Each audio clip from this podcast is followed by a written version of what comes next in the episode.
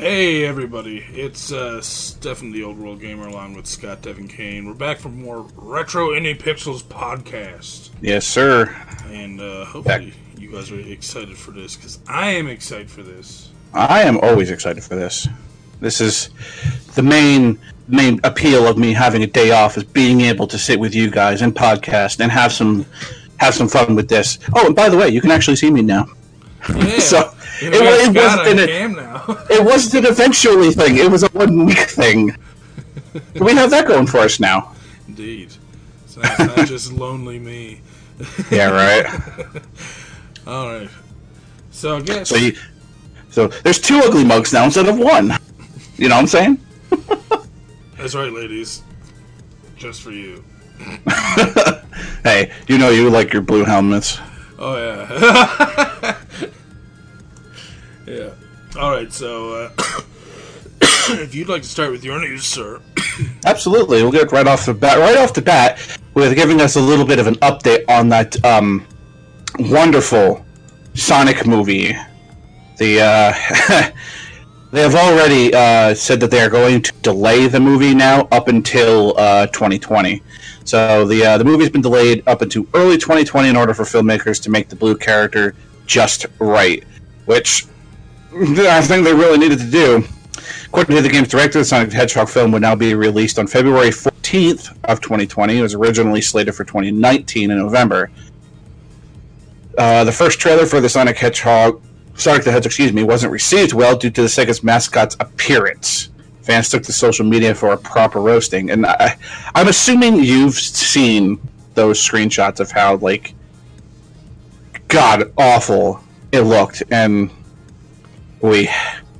Uh, Fowler took to Twitter at the time to acknowledge and assure fans that everyone at Paramount and Sega was fully committed to making this character the best he can be, though that some changes were going to be made to the CGI character.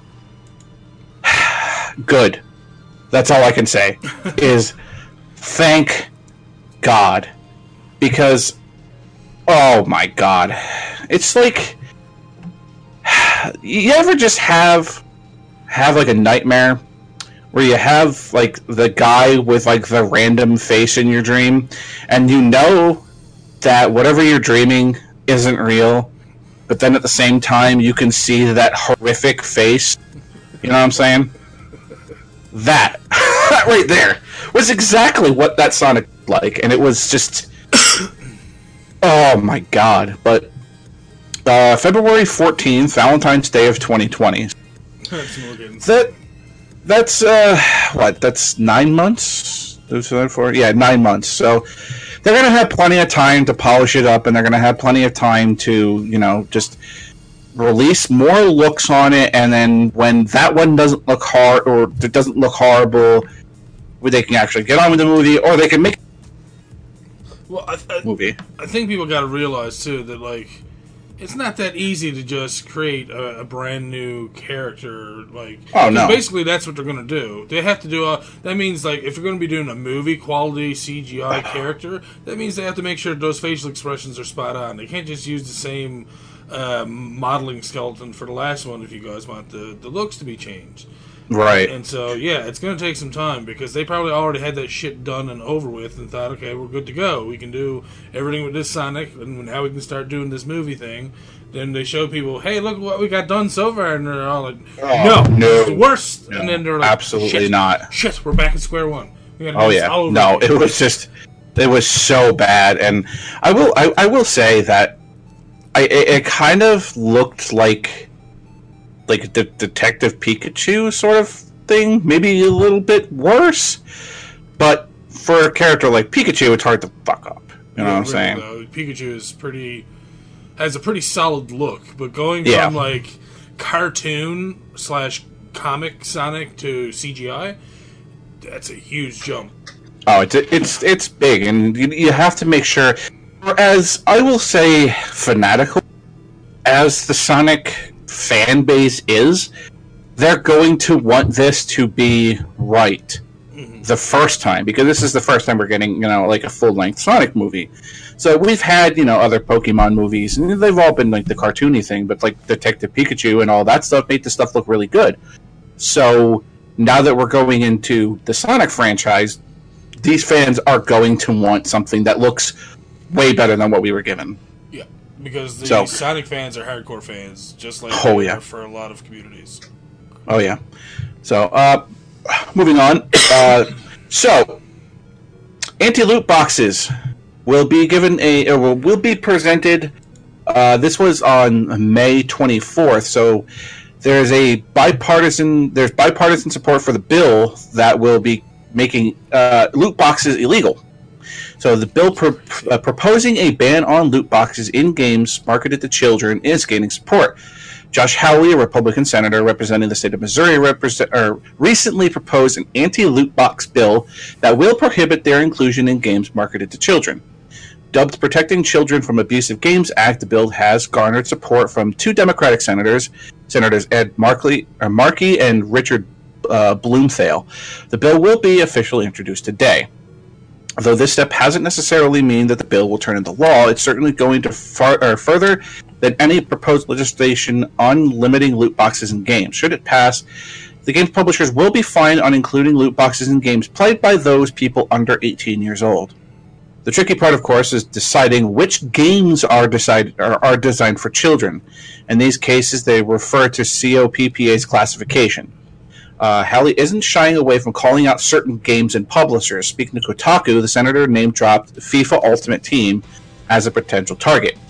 Uh, FIFA would indeed be covered by this legislation to be clear. Uh, they've certainly expressed their, shall we say, concern over the legislation, but I think that's going, that is probably a good indication that we're getting some.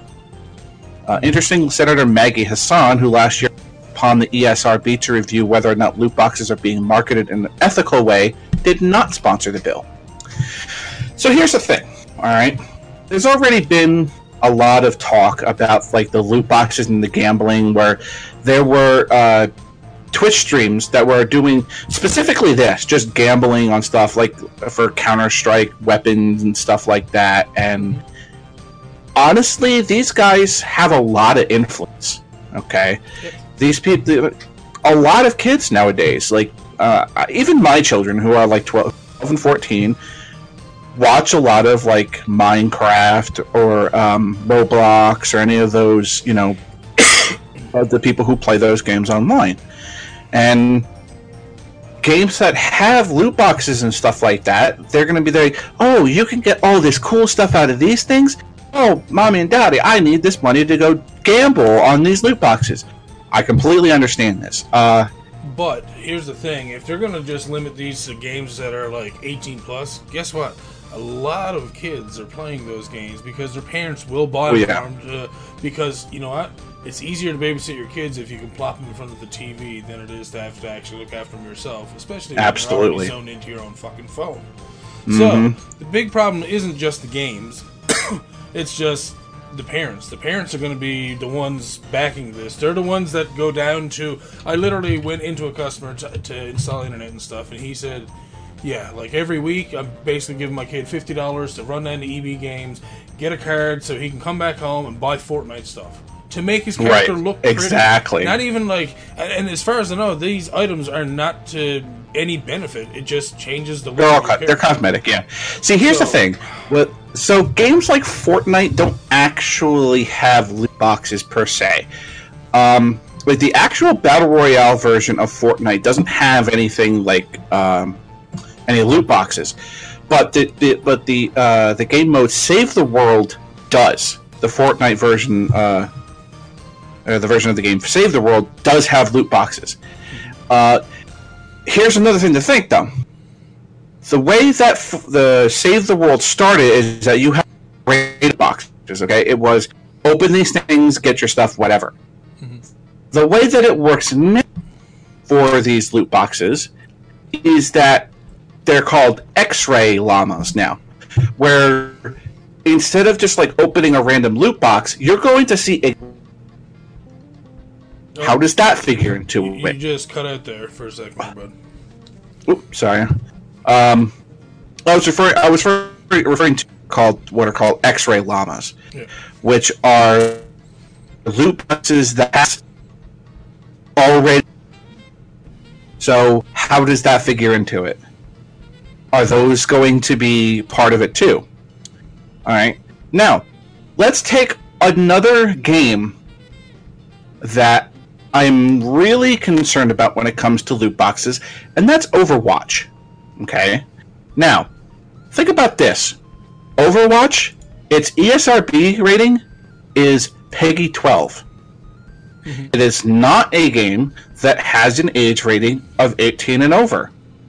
But it is obviously, you know, an FPS shooter game. Will Overwatch be part of this? You know? Where where it's a game that's obviously, you know, uh it, it's obviously meant for an old but Damn, you're cutting out a lot there, bud. am I? Yeah. I don't know if it's the internet connection or what. Uh, I'm gonna check if there's anything else I can close as well. It's probably me, for what it's worth. But um, so it's it's uh, PEGI twelve, and for it's PEGI, and it's teen for it's teen for uh, the United States. So again, this is going to be a game that could potentially be affected by this legislation.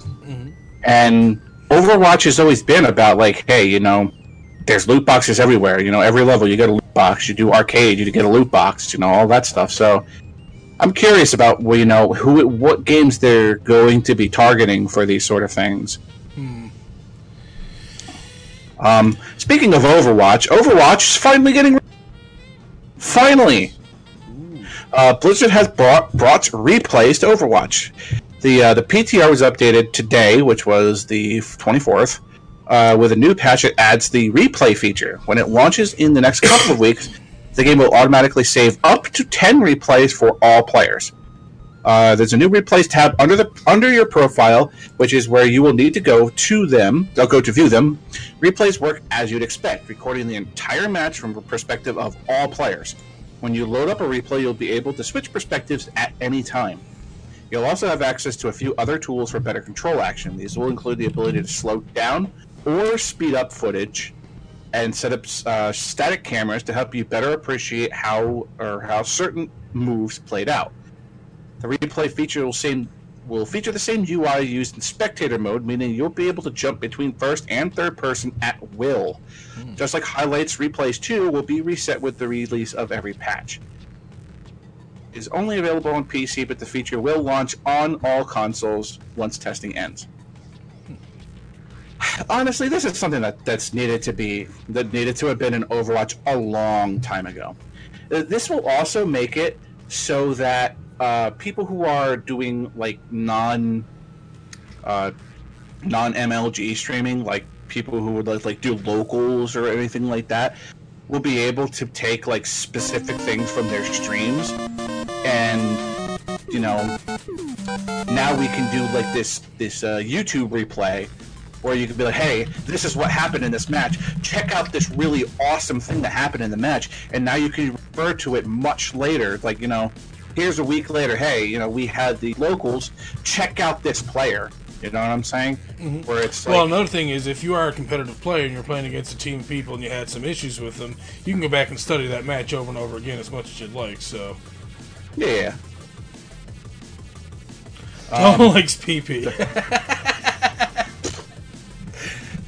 He's a, he's a friend of mine. Don't worry. That's fine. he knew who you were, so I kind of figured. I know. I know who it is. That's good stuff. um, again, like uh, yeah, like I said, you know, oh, this is this is something that Overwatch is definitely needed. You know. Oh, sorry, sorry, peanut gallery. The, you know, just just being able to just straight up make your own highlight reel, like YouTube or. Or you can, you know, like if you're streaming, you can go back to a replay and be like, all right, so where was this guy? What did he do? All this stuff, you know, it'll be able to like definitely change how people are going to be able to stream and YouTube watch. And I think this is a addition that is going to increase the popularity of uh, competitive Overwatch for a spectator's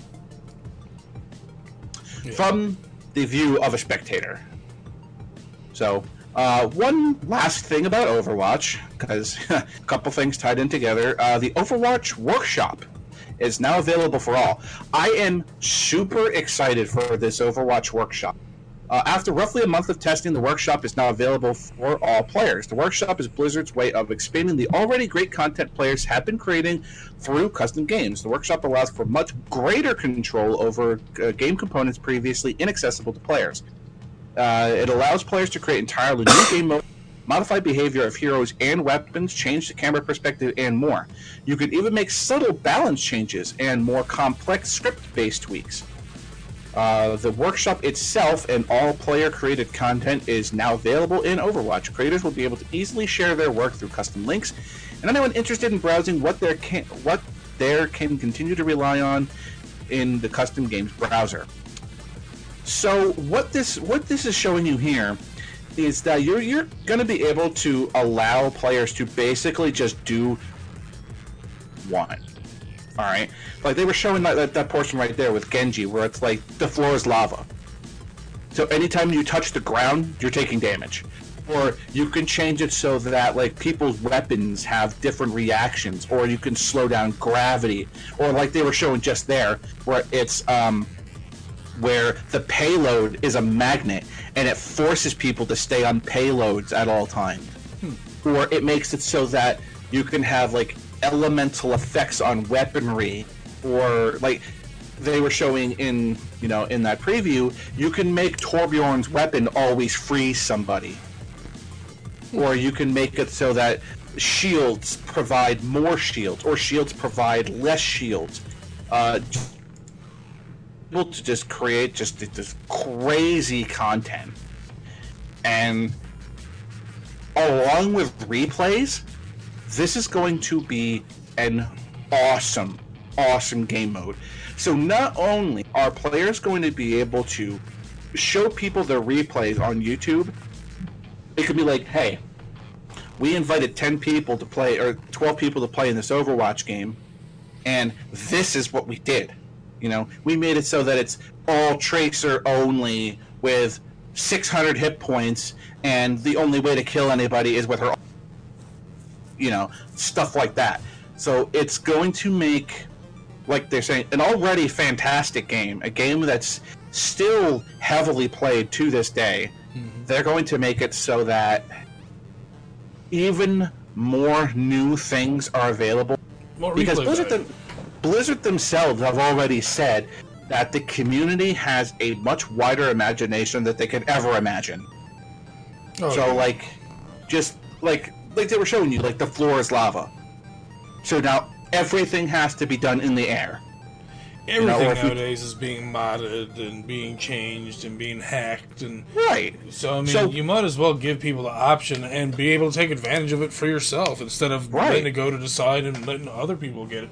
You know, and just like and So just fun. saying that you you have this hey let your imagination run wild do exactly what you've always wanted to do in this game so now that now that all players have access to this the the possibilities of overwatch is like endless now so i'm definitely looking forward to playing some of the super creative content when it comes to overwatch um, so moving on, uh, the next Pokemon Go Community Day is going to be June 8th, and it will be f- uh, featuring Slakoth. Uh, next Pokemon Day, uh, 8th, blah, blah, blah. Uh, Slakoth, the normal type Pokemon introduced in Gen 3, is your next Community Day creature in Pokemon Go, perfect for those who are obsessed with sloths or just think they're cute. Uh, the monthly event will be live between 3 p.m. and 6 p.m. local time. In the base games, Hoenn level evolves from Vigoroth turning 18, and in the Slaking evolves at 36. Uh, bonus and exclusive moves where Slakoth are not shown at this time. Uh, as usual, fast TMs and charge TMs will not grant exclusive. Learn the exclusive move. You must catch or evolve the featured Pokemon during the Community Day hours. Along with it, um, you'll also receive one quarter egg hatching distance and three hour lore bonuses. And also, because it's Community Day, just keep your eye open for shinies. You know? So finding your lucky shinies. Uh, June 8th is the day to do it. June 8th is, let me hit the calendar. It's not this Saturday, but uh, two weeks Saturday from now. So Keep your eyes open. Saturday. Yeah. So so keep your eyes open for um for your shiny Slakoths. So uh moving on, uh so Sony has set up a production studio to adapt its games for film and TV. Sony Interactive Entertainment is getting serious about turning its popular IPs into TV shows and films. The, the company established the PlayStation Productions, a new division dedicated to finding ways to adapt Sony's expansive portfolio of games for film and television. Shawn Layden, chairman of Worldwide Studios, is overseeing the production company, which is headed by Assad Kilbash. THR reports that PlayStation Productions, based in Culver City, California, has already started working on its first few projects. Sony obviously has its own film studios, and the company hopes that the new division will make use of its expertise on both ends. PlayStation Production will produce, uh, leaving Sony Pictures to distribute. Uh, for the last uh, for the last year and a half, two years, we spent time trying to understand the industry, talking to writers, publishers, and producers. Said Kolbash. We will be. We talked to film producer Lorenzo di Bonaventura and Kevin Feige to get to really get an understanding of the industry. Layden said that the team has been studying what Marvel did in turning comic books into the biggest cinematic events in history. It would be a lofty goal to say that we're following in their footsteps, but certainly we're taking inspiration from that. We have 25 years of game development experience, and that's created 25 years of great games, franchises, and stories. We feel that now is a good time to look at other media opportunities across streaming, film, or television to give our worlds life and Though the reveal doesn't drop any franchise names, Quilbash says that the decision to adapt an IP into a TV show or a feature film would depend on the series, noting that it will have to stand up as great as movies or TV shows.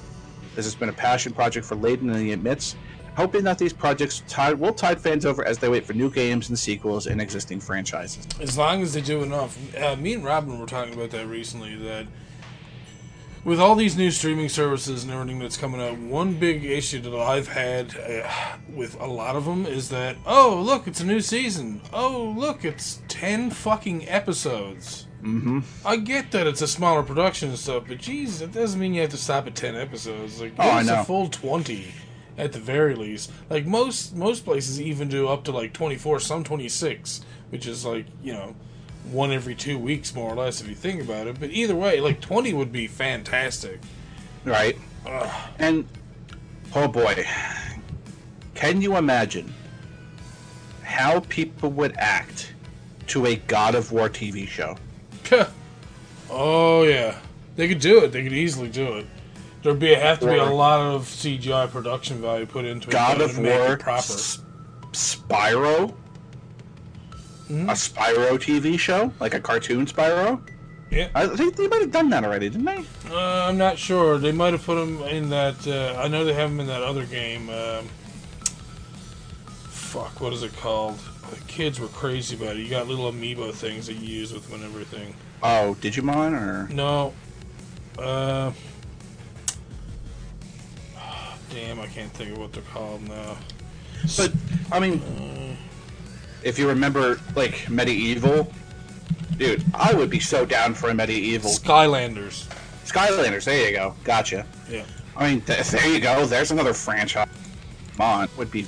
So I mean, then you could definitely include uh, Spyro with that because I mean, Jason Mom- uh, Jason Momoa just got announced that. Well, there you go, folks. damn. From the from the horse's mouth itself. But um, speaking, Jason Momoa gets announced as Kratos in a live-action God of War movie. yeah, For those who didn't hear that. yep. So speaking of PlayStation Productions, they have a first project. It is a Twisted Metal TV show. Oh, I've heard about that. Yeah. Sony is putting the newest established PlayStation's productions division to work.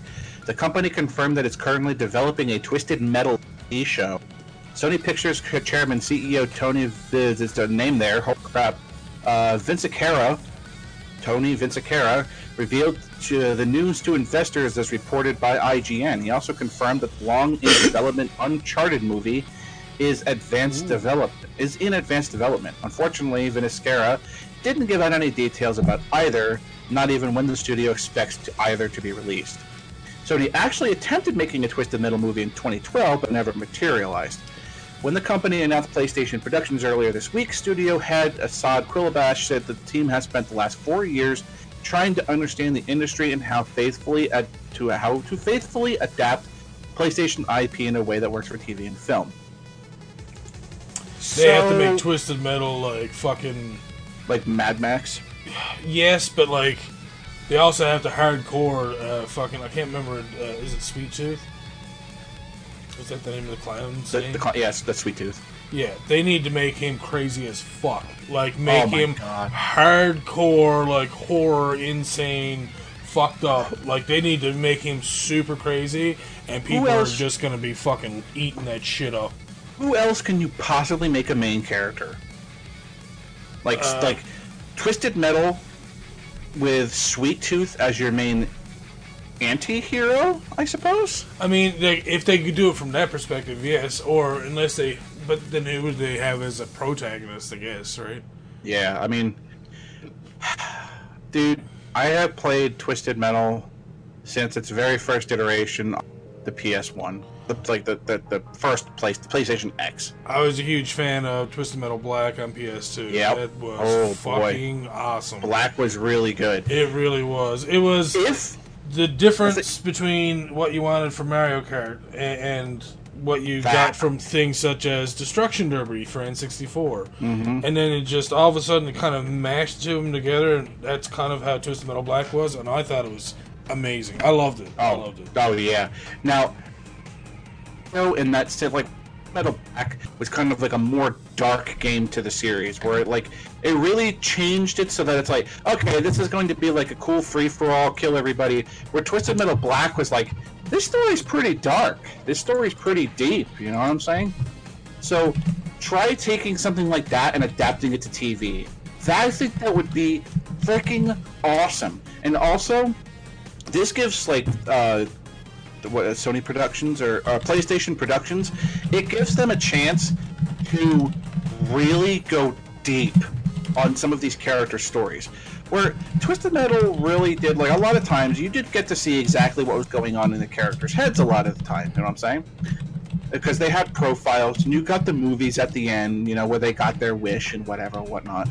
But they never really went super deep into their characters. Like, where did Sweet Tooth come from?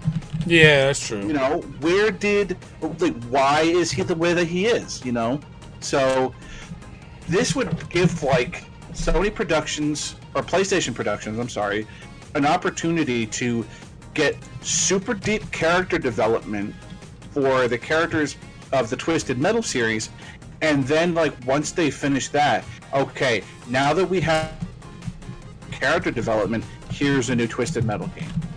Yeah. with now that you have all of these super deep character de- de- developed now now that you know where all of these characters are coming now here's a new game that can take more than just the vehicular combat in twisted metal now you can go even farther with it. You can do even more things.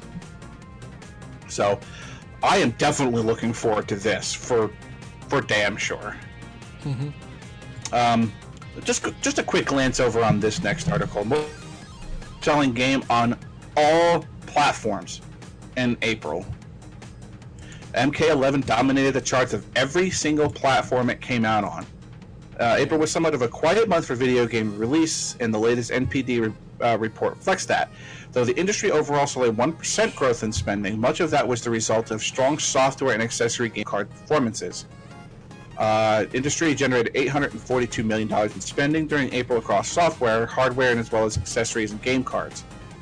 Um, hardware continues to decline. During April, hardware spending fell 29% compared to the same period last year, down 160 million. On the other hand, continues to carry the segment, posting growth compared to the cl- declining PS1 and the X, PS4 and the Xbox One.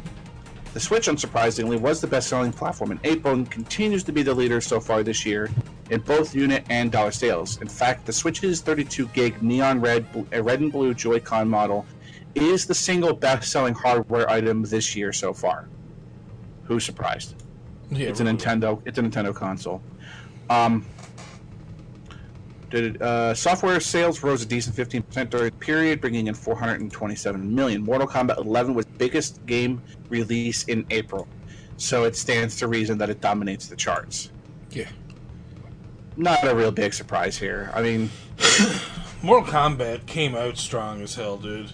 It, Oh it pretty God. much just spoke to everyone who wanted this gory fighting game, and it just kept working with that because people still want that. People still play Grand Theft Auto because they want to shoot people with guns and run them over with cars and rob banks and go Mm-hmm. off-roading on you know in in whatever the hell you want. Can't hurt yourself on a motorcycle if it's in a video game. yeah, right. I mean, and also for everything that I've heard, it's just like one of the best Mortal Kombat games. I haven't actually gotten to it myself yet because No. I've had so much. Just like I haven't played a new Mortal Kombat game in like years, really. Oh. It looks like Scott might be gone. He must be getting like weather up there or something.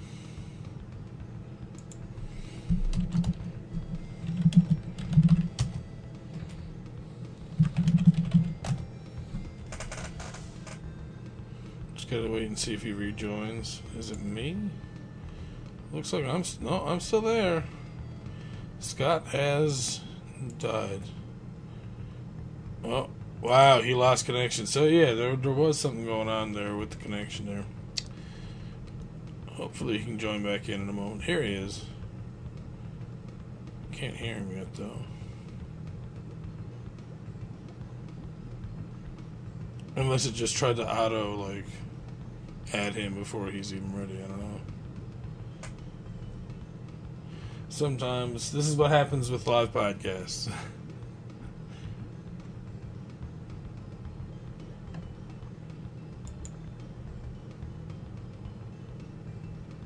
Are we gonna get our Scott back? I don't know. Oh no, he's out again. He's back again.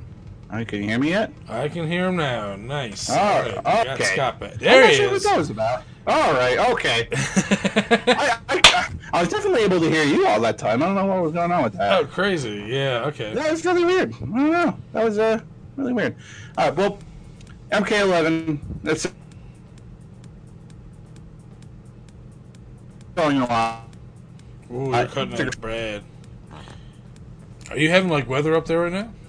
Yeah, Ah, that's probably why. yeah. It's like it's raining and all that stuff. Hmm. So, anyway, so let's see if I can get a little bit more here. You know what I'm saying? but uh, God of War has sold over 10 million units worldwide. Uh, God, the, the, the, the new God of War, I'm assuming that they're talking about here, has sold over 10 million units since April 2018. Uh, Sony announced that in a recent represent or recent presentation, God of War has sold 10 million units since its release. Uh, Sony Interactive President and CEO Jim Ryan provided the figures during the company's 2019 corporate strategy meeting. It was at this meeting Ryan provided a look at Spider-Man running on PS5 hardware. God of War had sold over 3 million units within three days of its release, and 5 million units in one month. Oh, that's pretty crazy. Yeah, people jump this shit on that. You knew. Well, man, think of all the popular streamers and stuff too. As soon as they see something big like that come out, they jump on that. Be 3 million days? Holy hell! Yeah. I mean,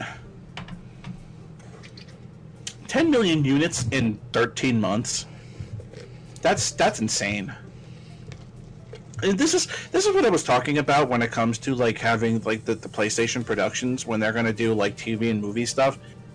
God of War is a must, and now that we're finding out to uh, that we are actually getting a God of War movie, this is like they have to if if you think that that Sonic movie if you even think that that Sonic movie is going to have fanatical fan base, just you wait until they start showing God of War stuff. Especially with the women like swooning over Jason Momoa. yeah, no joke. That it's going to be oh boy.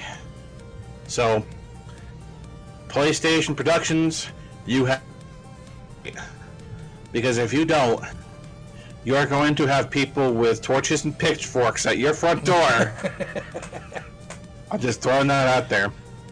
So, Epic Games had themselves a epic fail, for what it's worth. Epic Games Store customers have run into a fairly unusual roadblock. It's what's becoming a weekly occurrence now. Players are upset about something to do with the Epic Game Store. So we, we went over this last week that the Epic Mega Sale was going on, where you're going to be getting ten dollars off of any game that are fifteen dollars or more. We already covered that last week. Yeah. All right. The store is currently hosting its first ever sale, the Epic Mega Sale, ignoring the recent controversy regarding some publishers removing their game from the store until the same the game sale is over. Players recently became aware of a different problem. Twitch streamer Patrick Boivin, uh, Boivin, Boyvin, sorry, uh, shared a recent experience they had with the store on Twitter. According to Boyvin, buying five games in quick succession got his account locked, preventing him from making future purchases. Next is Epic's overzealous anti-fraud measures. When this happens to your account, you'll need to contact support to get it resolved if you want to make any purchases in the future. Epic Nick Chester told Game Revolution that the block was indeed intentional as a means to prevent fraud. This was a result of our aggressive fraud rules. If a player has run into this issue, they should contact player support so we can investigate. As the site points out, the Epic Game Store does not currently have a shopping cart, which forces anyone interested in more than one games to make repeat purchases. In this case, it was five in a row, but it's not clear if that's the minimum required to trigger Epic's anti-fraud measures. Five games? No, no, no. Know, right? Block his account. Block his account. Five games. No, no one wants to buy five of our games. Don't buy too many games. It's certainly not a message anyone running a store would ever want to send. The customers don't appear to have much of a choice in the matter. Oh my god. Are you guys serious? Are you fucking kidding me? Are you kidding me right meow? So, so, okay, so, what you're telling me is that you have this cool sale going on, and you're taking ten dollars off all these games that are fifteen dollars a piece. Man, I've got like fifty bucks in my pocket. I'm ready to buy a whole bunch of games. Nah. I'm sorry, what? Like, nope. So you bought five games potentially it might be less depending on you know the anti-fraud bullshit. And imagine if you wanted to buy more. They're, they're basically just making sure they don't nah. get more money. Like that, that doesn't. And I'm sorry, I'm sorry. How in the world? How? How in the world do you have a storefront for gaming and not have Are you guys for real right now? They have what? They, they don't have a cart.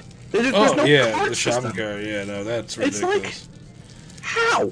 Like, like well, it's easy. To, they probably got one of their programmers to make their website. He didn't know how to do a shopping cart, so they're like, "Oh, it's fun, anti-theft stuff things or whatever." Oh, and God. they said, "Okay, yeah, that's a good idea," and that's how it went. Guaranteed. They just said, "Here, you you make the website. We'll give you a bonus this year." It's like I'm gonna the, the brand new supermarket just opened up down the street. Hey guys, I'm gonna go in here and I'm gonna buy myself a whole bunch of groceries. Um, sorry, sir, uh, you we don't have shopping carts. You can only carry four items into our store. What the hell are you? Oh, and by the about? way, if you buy more than ten items, then we're gonna mark you as. We're gonna we're gonna kick you out until you talk to customer support. it's like this is so brainless. This is beside brainless.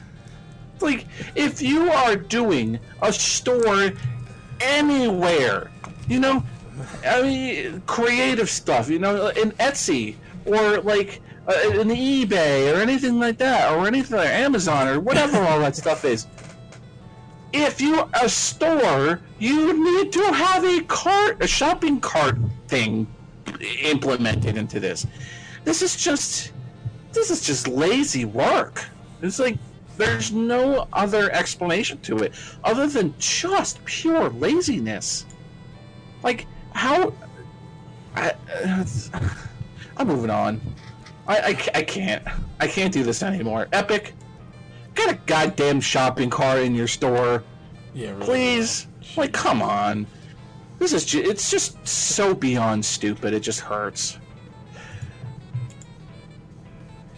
In other news, for all of you Doctor Who fans out there, because I know that there are plenty of you, Doctor Who VR game is announced, bringing those series villains to life. Doctor Fu, Doc Fu, Doctor Fu. Doctor Who fans rejoice! Today, Maze Theory, the developer behind VR titles like The Vanishing Act, announced a feature-length VR game called Doctor Who: The Edge of Time, set to launch in September. I want to The see game this game stars- about Doctor Fu. Yeah, right. Doctor Fu and Fu Manchu. Uh, the, the game stars the Doctor's current incar- incarceration. Oh my God. The, the, the current doctor's under arrest. You, you're playing the game and you're just sitting in a jail cell for 30 hours. I hope you like your game. They took your Sonic His man. Anyway, the game stars the current Doctor's current incarnation, played by Jodie Whittaker, and tells an entirely new story. The Doctor has been hurled through time into the end of the universe. A virus that threatens to rip apart reality itself has been unleashed.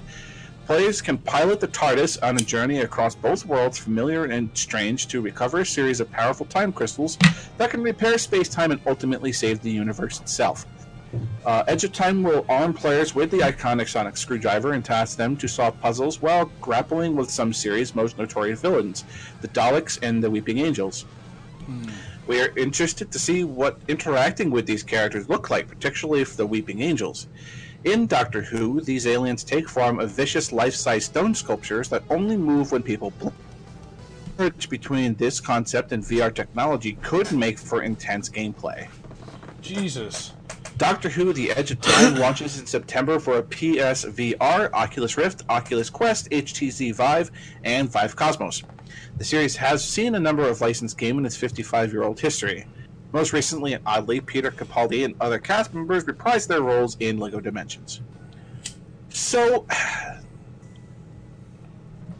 th- the thought of like VR, like I have to deal with weeping angels, but anytime I actually blink, they move. Yeah, that's Like- pretty fucking trippy. I'm not gonna lie. Holy shit, that's gonna be neat as hell. Where it like it takes like the real world of Doctor Who, well, the real world, but like the world of actual Doctor Who, and say, now I have to deal with the Daleks and Weeping Angels in like real scenarios where if I blink, the angels move. Yeah, that, Like- that's trippy. Whoa! like I said, And- just like walking around like, Like, oh, eyes bugged out, like looking around. No, I'm not blinking. I'm gonna go play my Doctor Who VR. Where's my eye drops? yeah, what I'm really. saying? Just have a constant like eye drop I'm gonna- urinating I'm into your fucking gonna- oddball. I'm gonna tape my eyelids open so I can deal with weeping angels. oh god, So, let's Um, speed run that game. yeah. So, Oh. um, late last year, um, Telltale, Cl- or Telltale Games uh, closed their studios. So, after its closure, Telltale Games are starting to disappear. Uh, if coping with the closure of Telltale Games last fall isn't hard enough, uh, hold on. There goes. Uh, if coping with the tel- closure of Telltale Games last fall isn't hard enough, people pr- are prepare for more heartbreak. According to the digital distribution site GOG.com, the now delisted from the storefront. A post on the site's forum states that the rest of Telltale's titles will be removed from GOG Monday the 27th. So if you are listening to this podcast now, that's tomorrow. Okay? There these Telltale games will be removed 6 a.m. EST. Okay? If you're listening to this podcast tomorrow or whatever day, well, you list out on it. Uh, this includes The Wolf Among Us, Marvel's Guardians of the Galaxy, Hector, The Badge of Carnage, both Batman Telltale games. Uh, uh, Batman the Enemy Within, the entire Sam and Max series, That's crazy. and the Agent series, as well as Strong Bad's Cool Game for Attractive People. Anyone who has purchased these games on GOG before the delisting will still have access to the titles in their libraries. Uh, Tales from the Borderlands was also support, supposed to be cut, but according to a statement from publisher 2K Games to Eurogamer, we are looking to get Tales from the Borderlands back up on digital storefronts as soon as possible. All prior digital purchases of the game will, of course, still be honored and supported. So, this is kind of like, I don't know. It's Telltale games have been kind of like a, you know, like The Walking Dead the Telltale Walking Dead series. Like I've seen a lot of people on YouTube going through those games, and like they're like a super emotional roller coaster. Mhm. You know what I'm saying? And I have personally played Tales from the Borderlands, And, I and- played the Game of Thrones ones, uh, or at least I started playing them. You right? fucked potatoes. Tales from the Borderlands was really, really a cool game. Hmm. And it got me involved into some of these characters that I'm really looking forward to seeing again in Borderlands 3. So, for what it's worth, I understand that they were called Telltale games, and this was just like the basis of, hey, we're telling a story. This isn't like a traditional game where it's like you're going to be interacting and shooting and stuff like that. That's not what those games are about. They were all about going through a world and being told a story, interacting with the story a little bit, but it was kind of like like a really souped up visual novel for what it's worth. Okay, like these games were basically just a conglomerate of quick time events, but you got like super super good stories. I mean, they did uh, The Walking Dead and Game of Thrones and Stranger Things. You know, so obviously these were stories that were like super deep and super, you know, important to people and Yeah. you know. So if you're listening to this stuff now on the podcast right now, I would suggest if you're looking to get some of these games, now's the time to do it because you are not going to be able to get them on GOG for much longer. I'm sure there will be other places to gather them from. I'm hoping so because there are some really. I mean, Sam and Max, man. Like Sam and Max. How long has Sam and Max been around? They've been around for a while. Since I the want to say like 90s? like at least at least to the 90s. They- They've been along for a long time. Yeah. So. Uh, I don't know if you've played this, Stefan. Uh, if you've played Slay the Spire. Slay the Spire, Spire? Yes, I have. I played it before you did. the addicting deck builder roguelike Slay the Spire is going to be released on the Nintendo Switch. Nearly two years after its original release, the indie hit Slay the Spire is Nintendo Switch on June 6th. Even after the long wait, the deck building roguelike is gripping and addictive, dare I say, perfect for the Switch. Uh, developer Megacrit Games announced that the deck builder would come to the Nintendo hybrid console on Steam forums yesterday. It will be $24.99 on the eShop. Slay the Spire is a roguelike where you need to per- uh, build the perfect deck and fight through a legion of enemies in order to get further along an ever changing Spire. It only came out early access in January, although players have been raving about it for years. It boasts very large player base that should only increase with its release on the Switch. Yeah. The Switch release has been delayed multiple times this year, and the PS4 version only came out a few days ago. There hasn't been any official word on an Xbox One version, although fans have been asking repeatedly for it on Reddit. Slay the Spire has reached more than 1.5 million sales in March, so it is a certified hit and is only just releasing on the major console platforms. We're bound to see it succeed more as new players dip their feet into the world of roguelike deck building. Um, I have played my good fair share amount of Slay the Spire, and I will say when it comes to deck building games, me and a lot of my friends are, I would like to say, experts in it. because I mean we bought like the entirety of the DC Universe deck building games. We bought we have the Naruto deck building game, which is like Scott likes to play cards. I like to play the card games. But good luck finding like the Naruto deck builder. It's like four hundred fucking dollars now. It's like super rare, and it's like one of the best deck builders that's on the market right now. The, I have the Street Fighter deck builder, which is another one that is supremely good. Um, but the thing about deck building games is that you need more than one person to play them. Not so with Slay the Spire. Slay the Spire is you versus a basic tower of monsters. And the idea is that you have to get yourself all the way to the end boss by fine tuning your deck and, you know, there are multiple characters that you can play against the Ironclad, the Silent, and I'm going to brain fart in the third one. Uh, the Construct one. Uh, son of a bitch. That was his name? Well, moving on. Because I completely forgot what his name is. But, um, yeah, the, Slay the Spire going to this going to the Switch is definitely going to just skyrocket its sales. It's already sold 1.5 million after coming just off of its uh, just coming off of its early release. So I can see the game getting to like 3 million, 4 million sales. And So easily. it's such a it's such a good game. It so is, yeah. It's not So- easy either, so you're looking for a decent Oh no, it is not. well, oh, it is not easy. Oh, oh, yes, it is. so it Dauntless, Dauntless just released recently, and Dauntless is basically what I'm going to equate to is free the, or free the slay. Jeez, I'm still on Slay the Spire. Uh, free to play Monster Hunter. Okay. Here's a problem.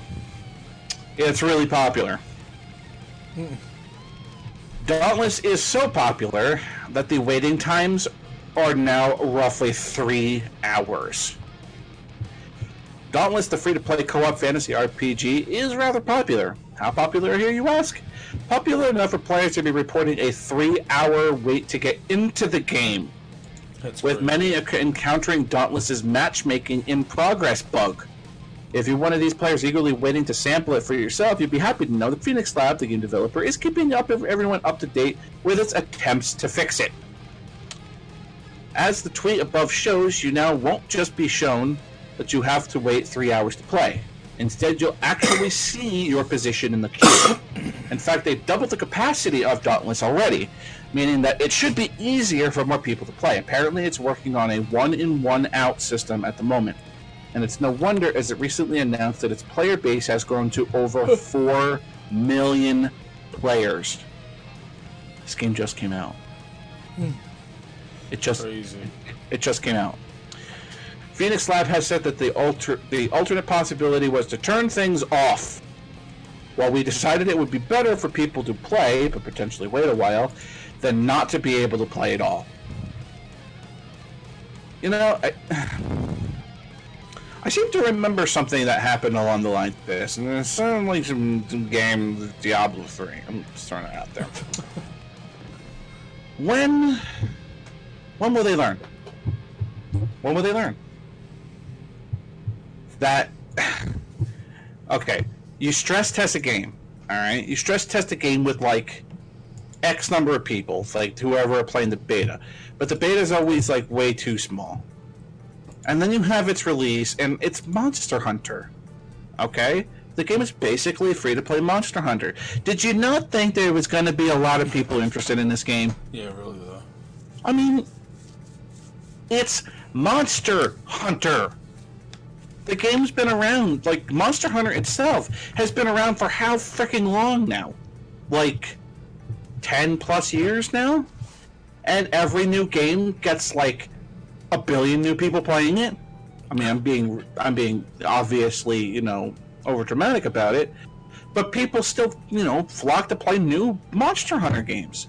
So why in the world would you think that a free-to-play version wouldn't have a crap ton of people trying to play it. Exactly. It's like, like, come on, guys, this is just. Uh. So, uh, perennial story here, and this is the one that I am most scratching my head about here. Sony may, de- may be developing a VR glove for the PS Fine. and possibly even some VR pants. Mm-hmm. I'm getting that look from the background. What? Breaking news from the thrilling white knuckle world of copyright patents. Yes, I know. Sony are working on a VR glove designed to develop. okay. I'm already laughing about this because it's like. It's bad. It's really bad. Designed to, de- to, to deliver haptic feedback for your fingers, it's one step closer to the trippy feature you see in movies like Ready Player One. Now, that or a repeat of Nintendo's infamous Power Glove debacle. That's what I was just on about. Described as the sexiest of terms as a glove device, the new patent notes that this glove envelops said finger of the user that contacts the user interface device, and the haptic response processing module uses the haptic profile to impart changes to the haptic feedback based on a type of interaction detected. In other words, if you touch something, you touch something. What the fuck? Because Uh, Vanity because Fair you have to have some science included in there. because. Vanity Fair Star Wars photo shoot is fresh in our minds, let's say that you pick up a virtual lightsaber within the game. You should, in theory, be able to feel the hilt in your hands before it's even there, technically, even though there is nothing there. That's a tremendous step forward in the VR technology. What's not clear is whether this would actually work with current PSVR model or a success for, success for the up- upcoming PS5. As far as we can tell, the VR glove would achieve all these things through clutch of impressive uh, through a clutch of impressive gear. That shopping list of components includes compressed gas, liquid, or electric motor, heating, cooling element, and more. Which doesn't mean that the device will definitely use them, of course, more that Sony is considering them. Regardless of what makes the final cut, these parts are coming together to provide far more nuanced feedback than you'd expect. As the patent says, the head-mounted display is used to identify interactions between the glove device and the virtual object to define a magnitude of type of haptic feedback provided to at least one portion of the glove device. Why would you want What pants say? like that, though? What it's saying is that if you look at something, try to pick it up, you're gonna feel it. That's Why cool, though. The fuck. So what I'm understanding is that if I go into a VR game with another player, I'm going to be able to jerk him off and feel his cock in my hands. is that what I'm getting at? Is this what I'm getting? No, Am because going- then you'd have to have a virtual, like, yeah, they don't know if there's a cock. In other words, you'll be able to sense how big or small an object is. Or more specifically, the haptic device can stimulate a textual or virtual object, the shape of a virtual object, an amount of pressure virtually exerted on the user by the virtual object, an amount of movement such as vibration or other movements of the virtual object, or approximately the virtual object to a second virtual object. Jesus. Oh, this In other is words- ridiculous. This is words- leading into sexual stuff. You know that. In other words- You're going to be able to tell how big the cock is that you're jerking off of another player. Wait, oh, well, you're from Asia, aren't you? So, slightly worryingly, it'd also be able to give a response to being held, a response to being moved, a response to being crushed, a response to being tossed, a response to being dropped, a response to being felt, a response to being rubbed, a response to being squeezed, a response to being pressed.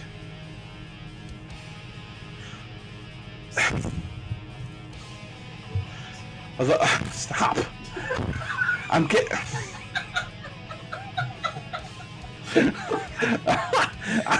I'm sorry. For all of you who just saw that, I'm getting peanut gallery in the background. Welcome, and all I'm seeing is all I see is this in the background. Welcome, You know, Fran, to the podcast. Although the gloves get the lion's share of the attention, there's an interesting line that suggests the technology could also be used in an an article of clothing capable of being worn on the user, such as a hat, footwear, pants, or shirt. I'm aware that they're using pants in the US sense here, but I'm just going to pretend that it's the UK underwear version because it's infinitely funnier. While I can't imagine PlayStation rolling out VR briefs anytime soon, that there's no indication of any clothing being used other than gloves, the possibility of a full VR suit is fascinating. Yeah, we need like a ski mask, but it has to cover the mouth because you have to have that tactile sensation for your mouth. Like, so uh, so we're gonna have the VR mouthpiece now, so that we're gonna. no, it's just gonna be the full ski mask. So, so if we get the VR mouthpiece, not only can I jerk somebody off, but uh, no, because we want to eventually go in a direction that where we're just full on being able to touch anyone everywhere. oh my god. That's where it's going. You know that's where it's going to go. If they mention pants after mentioning gloves being able to do that, you know that it just means the entire on, body's going to have is- to be covered. This is just so stupid. Feet people are not fuck? going to let it go. They're going to want to have like full on No, foot cover. we're gonna have. No, we're gonna have like full VR sessions where we're gonna have 16 people in a group. and We're all gonna be jerking each other off. So there's gonna be a group like, hey, we have, we have a circle jerk, but we're like in 16 different countries, guys. A setting just for toe jam. Like, I. My final story, because that actually came out a lot funnier than I thought it would. Uh, League of Legends mobile version could be on the way, and here's what we know so far. Uh, there's plenty of mobiles on MOBAs on mobiles, and the king of the genre could be headed to an iOS or Android device near you if a new report is to be believed. Riot Games and its uh, parent company, Tra- uh, Tra- Tencent, are creating a League of Legends mobile version, according to anonymous sources cited by Reuters. Uh, Reuters, Reuters. Uh, uh, through the new, though the news isn't official, it feels long overdue with how much Tencent has inven- invested in mobile gaming in the recent years. They were also behind PUBG Mobile, by the way. According to the report, the mobile version of League of Legends has been in the works for more than a year. Riot Games reportedly declined a proposal from Tencent to make a mobile version of the game League of Legends years ago, and its parent company has put out several semi competitors in the mobile space since then. However, none of them have had the same worldwide brand recognition and existing player base as League of Legends. Ergo, it's finally time to have League of Legends on your phone. Uh, here's what we know so far the League of Legends version release won't arrive in 2019. Reports say that the work on the game has been underway for a year, but you shouldn't expect it this year. Riot Games hasn't officially announced the title yet, and there's always a chance that the Reuters sources were off base on the whole thing will never actually come to fruition in the first place. Uh, the League of Legends mobile gameplay could resemble Arena of Valor. League of Legends could be ported almost directly onto mobile platforms, but it would be pretty tough to play, especially for long matches. For some insight into what Riot Games may make to create a more mobile-friendly MOBA, you could look at its sister game, Arena, Arena of Valor, which retains the same MOBA fundamentals while cutting down match length, match length and complexity. Uh, League of Legends mobile iOS and Android versions are a safe bet. Some mobile games are exclusive to either iOS or Android, but that's very unlikely to be the case for League of Legends.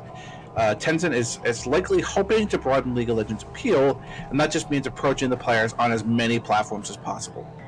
Um, I'm I am honestly like super surprised this hasn't already happened. I mean, League of Legends is huge. It's been huge for how freaking long now?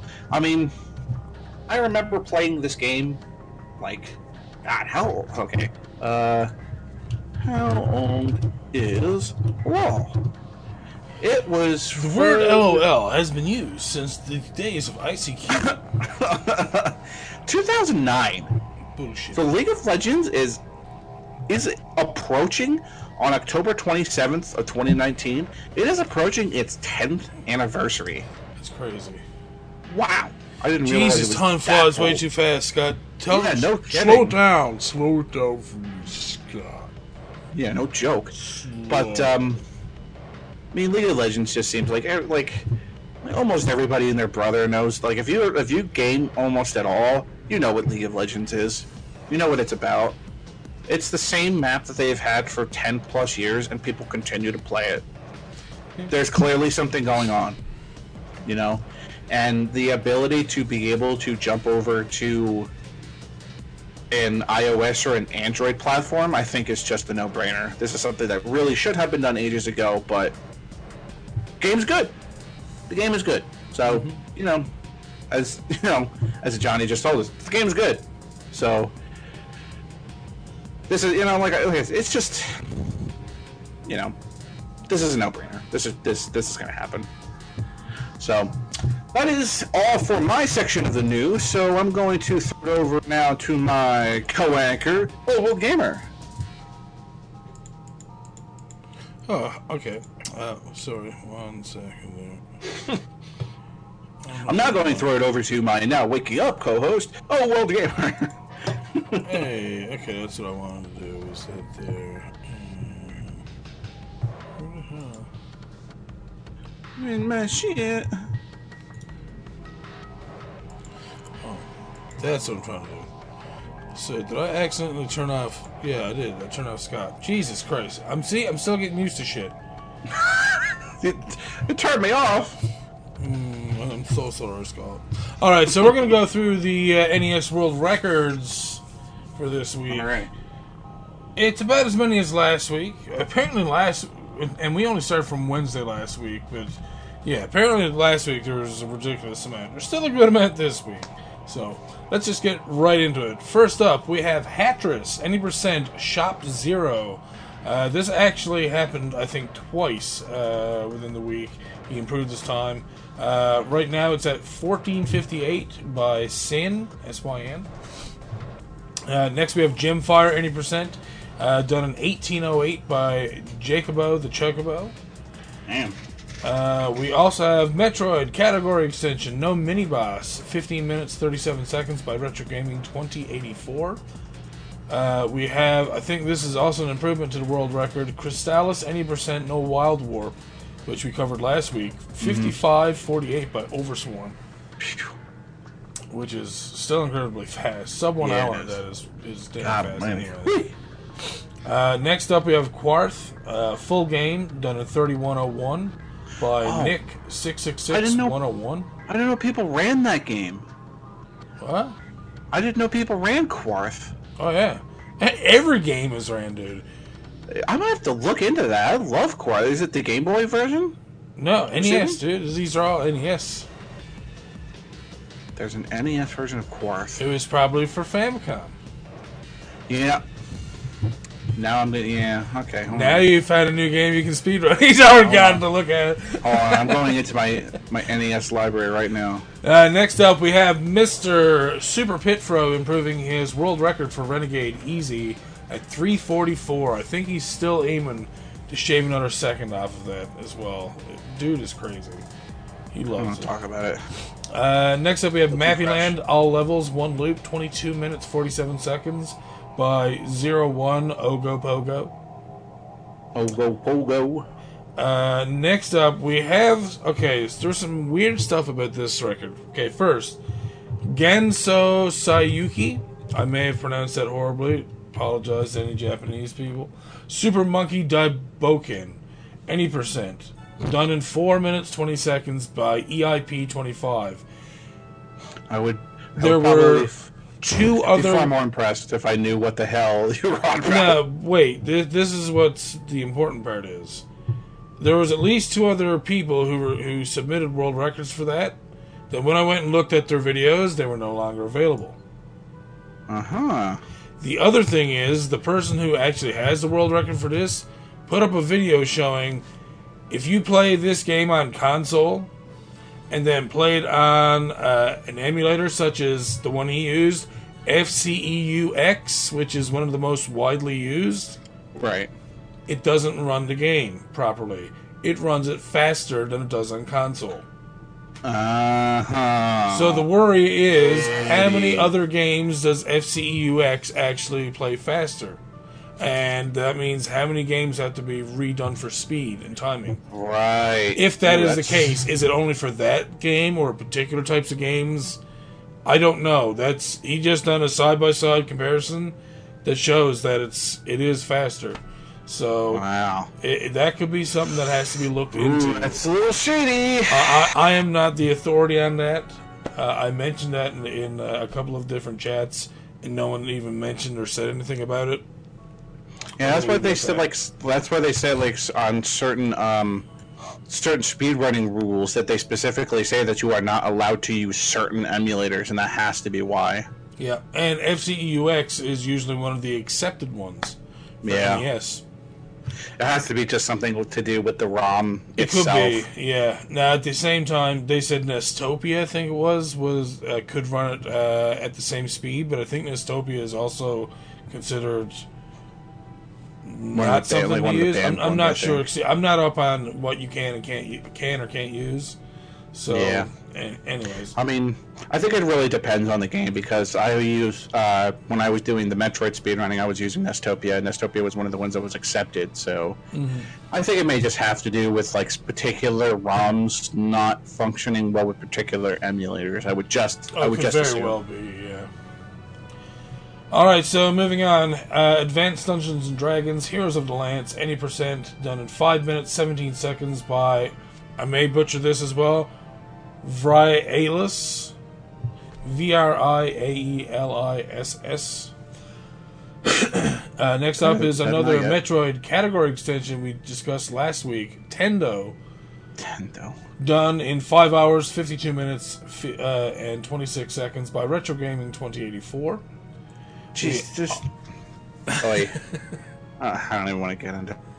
uh, next up is final fantasy 3 any percent western rules uh, 6 minutes 21.2 seconds by bison underscore h Really? Okay then. there must be like a credit glitch or something like that or Yeah. uh, next up legend of zelda second quest 32 minutes 22 seconds by lack attack 24 I I watched the entirety of that and. Whew, that is an interesting run.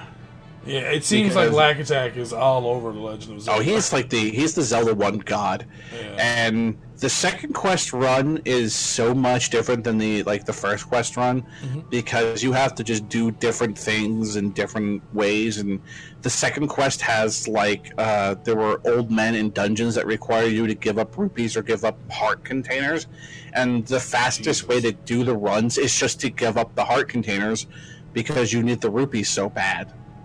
So it's Damn. like by the time he got to the end of the game, he had only like nine hearts or something like that, or maybe even less. Jesus. So, all right. and then having to defeat Ganon, and you, I don't, you don't even get the magical sword if I remember watching that run correct. Okay. Sword. So, you imagine having to go through the second quest without the strongest weapon in the game, and have to fight Ganon without the strongest weapon in the game. And not full arrows. Woo! and no potion, mind, mind you, no potion. Jesus. So yeah, All right. Up next we have Espadine, uh, any percent done in nine minutes six seconds by White Hat ninety four. Uh, we have Friday the Thirteenth, any percent done at two minutes fifty eight seconds by PGH Guitar Guy. that's a lot of rocks in Jason's face. well, they probably do knives, I would imagine, or you Probably. even get the fire by then. I'm not sure how they do it. Uh, it's been a got while me. I, was watching Toad do it, but I can't even remember what he ended up fighting him with. But, um, anyways, Legend of Zelda category extension. It actually switched places. One person made an improvement, and then it changed I hands I missed again. Uh, I missed what version that was. What's that? I missed what version you said. Uh, Legend of Zelda category extension. Open nine, any percent. Don't know what that means. Anyways, nine minutes gets- nine seconds by Unos. E U N O S. It probably just means that you get to the door in level nine. Like when you you get to level nine and you go into the first room where it's like the old man there says those who do not possess the Triforce may not enter. It's probably just going into that room. I'm guessing. I- I don't know. I'm- I'm just- I'm just throwing it out there. I'm not really sure. Well. Um, and next up, I think is uh, if I'm reading this right, Con- Super Contra Seven. I, I might have to go back and relook at that one at, at another time. But it's beat the game co-op percent. I'm pretty sure it's a ROM hack. Five minutes forty five seconds by Peony and Littlefish. And oh, next up is two by Mr. Cool Kid. Super Mario Bros. 2, any percent.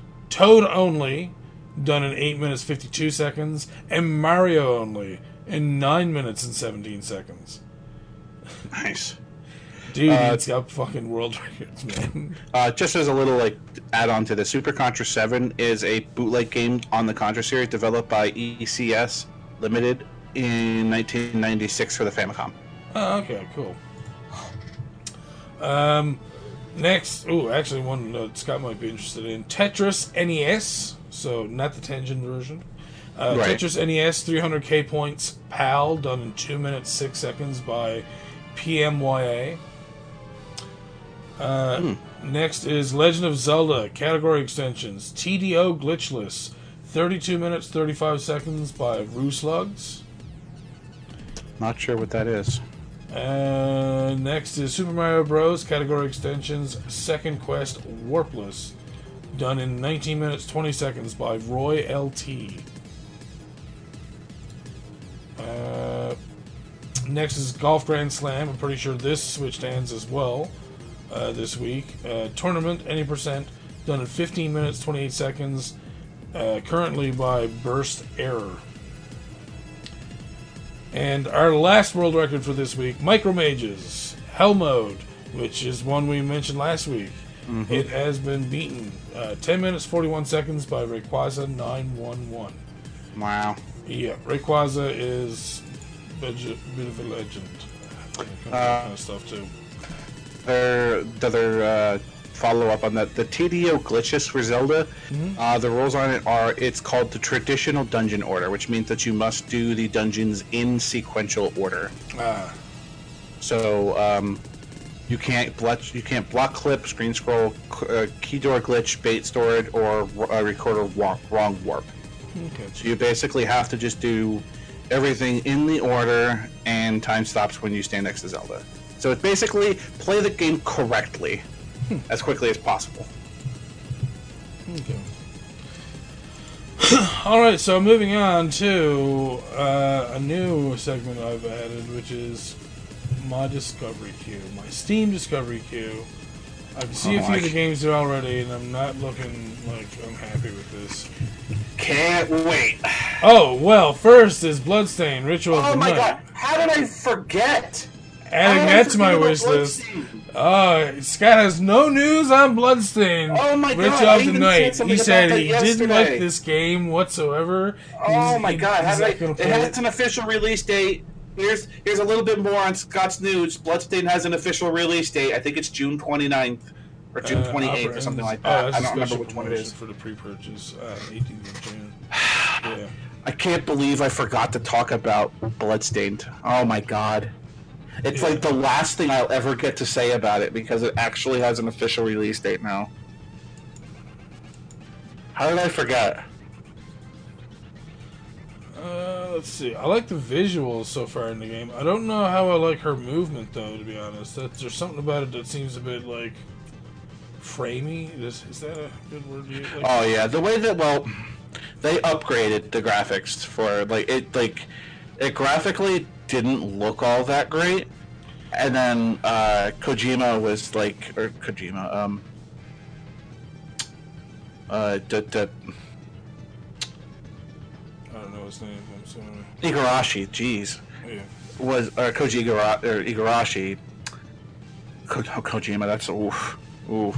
Oh, I didn't just say that. I did, June. There you go. Uh, June June eighteenth. There you go. I said twenty eighth, but it's eighteenth, which is three Tuesdays from now. I think it releases on a Tuesday, I believe. June eighteenth is yes. It is one, two, three, four Tuesdays from now.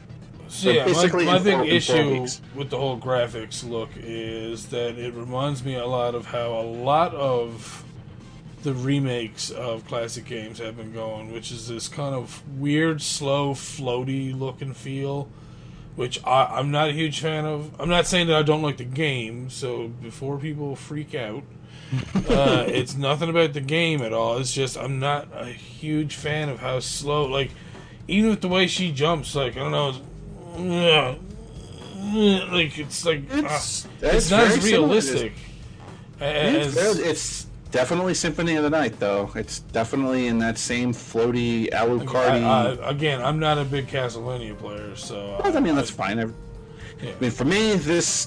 Hmm. Anyways, I've added that to my queue. Let's go Yeah. to what's next. Yeah. Can't believe Otaku's Adventure. This sounds perfect. Multiple endings, funny indie RPG. Oh. Uh-uh. What the f- What? What? Um. What in the hell? What the? What? Whoa! Whoa! Whoa! No. I'm just gonna say no to that. Whoa! American Fugitive, action adventure open world indie sandbox. This just came out. Oh, but if people are all over this, uh, or gonna, they're gonna get all over it. Whoa, you're actually a fugitive in this game? Let me guess, some sort of experiment. Spearmint. Spearmint. I'd rather. I'd rather have wintergreen. So what I'm seeing is old school Grand Theft Auto. No, no, no, no, no. This still has like a um, an aspect of um I, I think uh, stealth and stuff to it. So it's Grand Theft Auto meets Hotline Miami. Mm, Kinda, yeah. I guess I would almost say Commandos. Actually, um, that was a PC game where you're a bunch of like British commandos or Allied commandos, I should say, trying to go into like Nazi bases and stuff, and you're trying to sneak your way in or find like the easiest way in without like disturbing people, and then you can see people's whole camera views and shit. Anyways. But yeah, you're right. It does look more old school GTA, Yeah. which is still cool. It doesn't look terrible. No, it looks actually pretty I would, good. I thought I would probably play this. I would probably play it. I'm not gonna add to my wish list. Actually, you know what? I will add to my wish list because if people want me to play it, I'll fucking play it. Layers of Fear I'll play 2. anything you guys me. Hmm, I don't think I'm one for a psychological horror. Nope, me either. No, I do apple jaws. People who are into that stuff, just it's not my tea. It's not my cup. It's not my cup of tea. Mostly tea. negative, eh? Assassin's Creed 3 remastered. Really? Wow. No, Ubisoft. Uh-huh. Uh, Fantastic Danmaku Festival Part 2. Um, Bullet Hell. anybody who knows me knows that I love bullet hell games. So this looks like fun to me. Nope. So for me, yes, uh, Neptunia shooter. Oh my god. Oh my god. No. I do not want to play fucking Bullet Hells, man. Um, it's it's it's Whoa. bullet hell in the in the Neptunia world. So This looks fun, though. uh, these sort of games always like freak me the fuck out, and I couldn't tell you why. I definitely know a handful of dudes right now who'd be fucking balls deep for this. Wolfman for sure. Blind Man's World for sure. The boys would love this stuff. So it's like,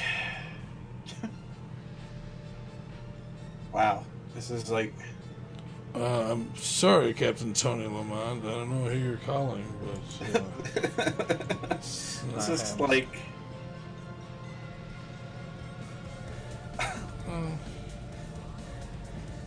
eat some cake, getting baked, Sephora. it's like Russian Life Simulator. oh my Wow. Okay, let's just ignore that. God. Russian Life Simulator. So Jesus. What you do is you go to work, you make thousands of dollars of money, you give it to the government, you wor- you move on. I'm not playing this either. What the? So far, this has been a terrible cue. yeah, no kidding. God's Trigger. Excuse me? Are you gonna play the video or? A violent, frantic, ridiculous shoot 'em up. Sure. Yeah, I'm trying to launch a cocksucking trailer, but it's not doing anything. Has some potential. When your preview videos won't even fucking work. No. we immediately turn off the sound because apparently indie developers use music that's copyrighted. Is it really? A lot of times, yes, our, we got hit for copyrights on our YouTube upload, but I'm pretty sure the only song that was really out there that you could hear a whole lot was the stuff from the So trailer. this is just was- another Enter the Gungeon. Yeah, no, I'm, I'm wouldn't be interested in this at all. That's what I'm seeing, right? Yeah. This is my last one. Granny Simulator. I'm sorry. What? And there's a baby coming up behind her with a hammer. What? What? What? What the hell am I looking at? Oh, Granny got domed. Oh, oh, you little bastard! Kill that bitch! This is ridiculous. Ah, oh, Granny's got lasers. What the fuck? What? Whoa!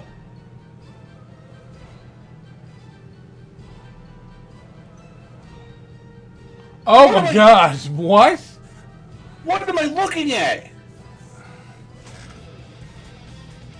Also, I'd like to also point out the fact that fucking it went from 11:59 a.m.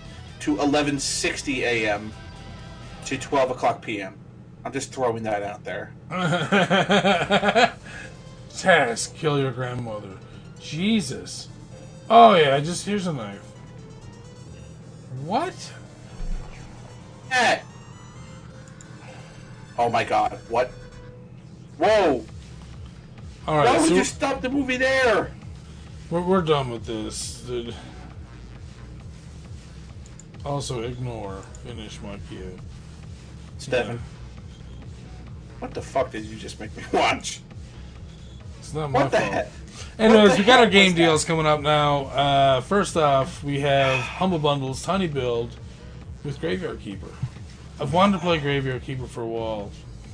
But uh, yeah, paying only a dollar gets you Punch Club, which is a fantastic uh, simulation game, by the way.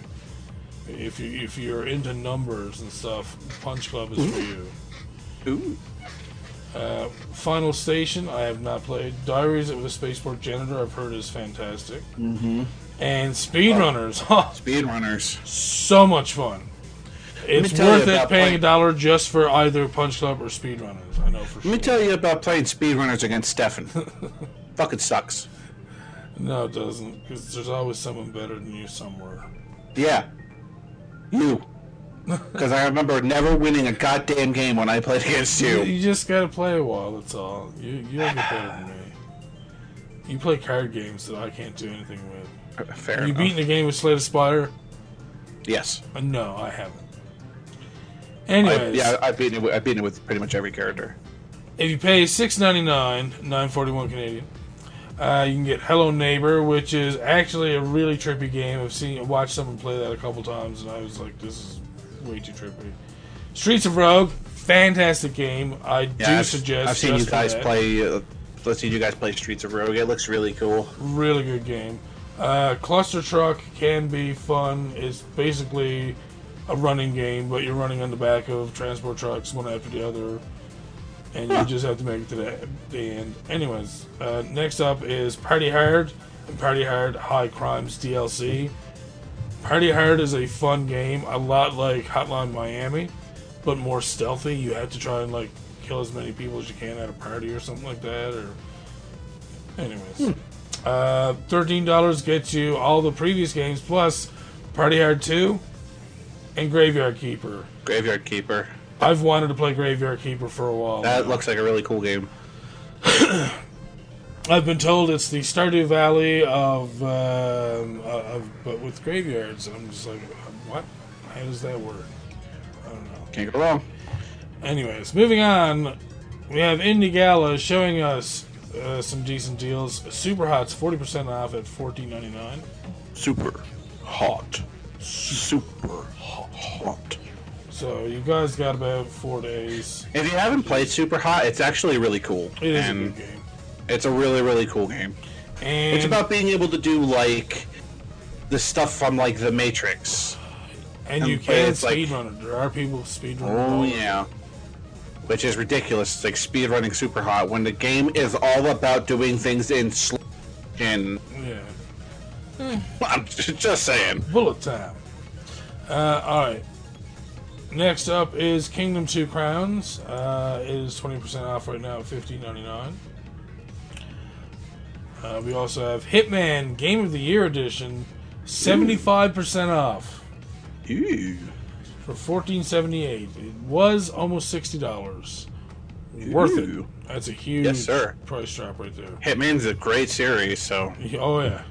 Forgetting it for Except for the second whole- one. The second one, I literally watched my buddy get it.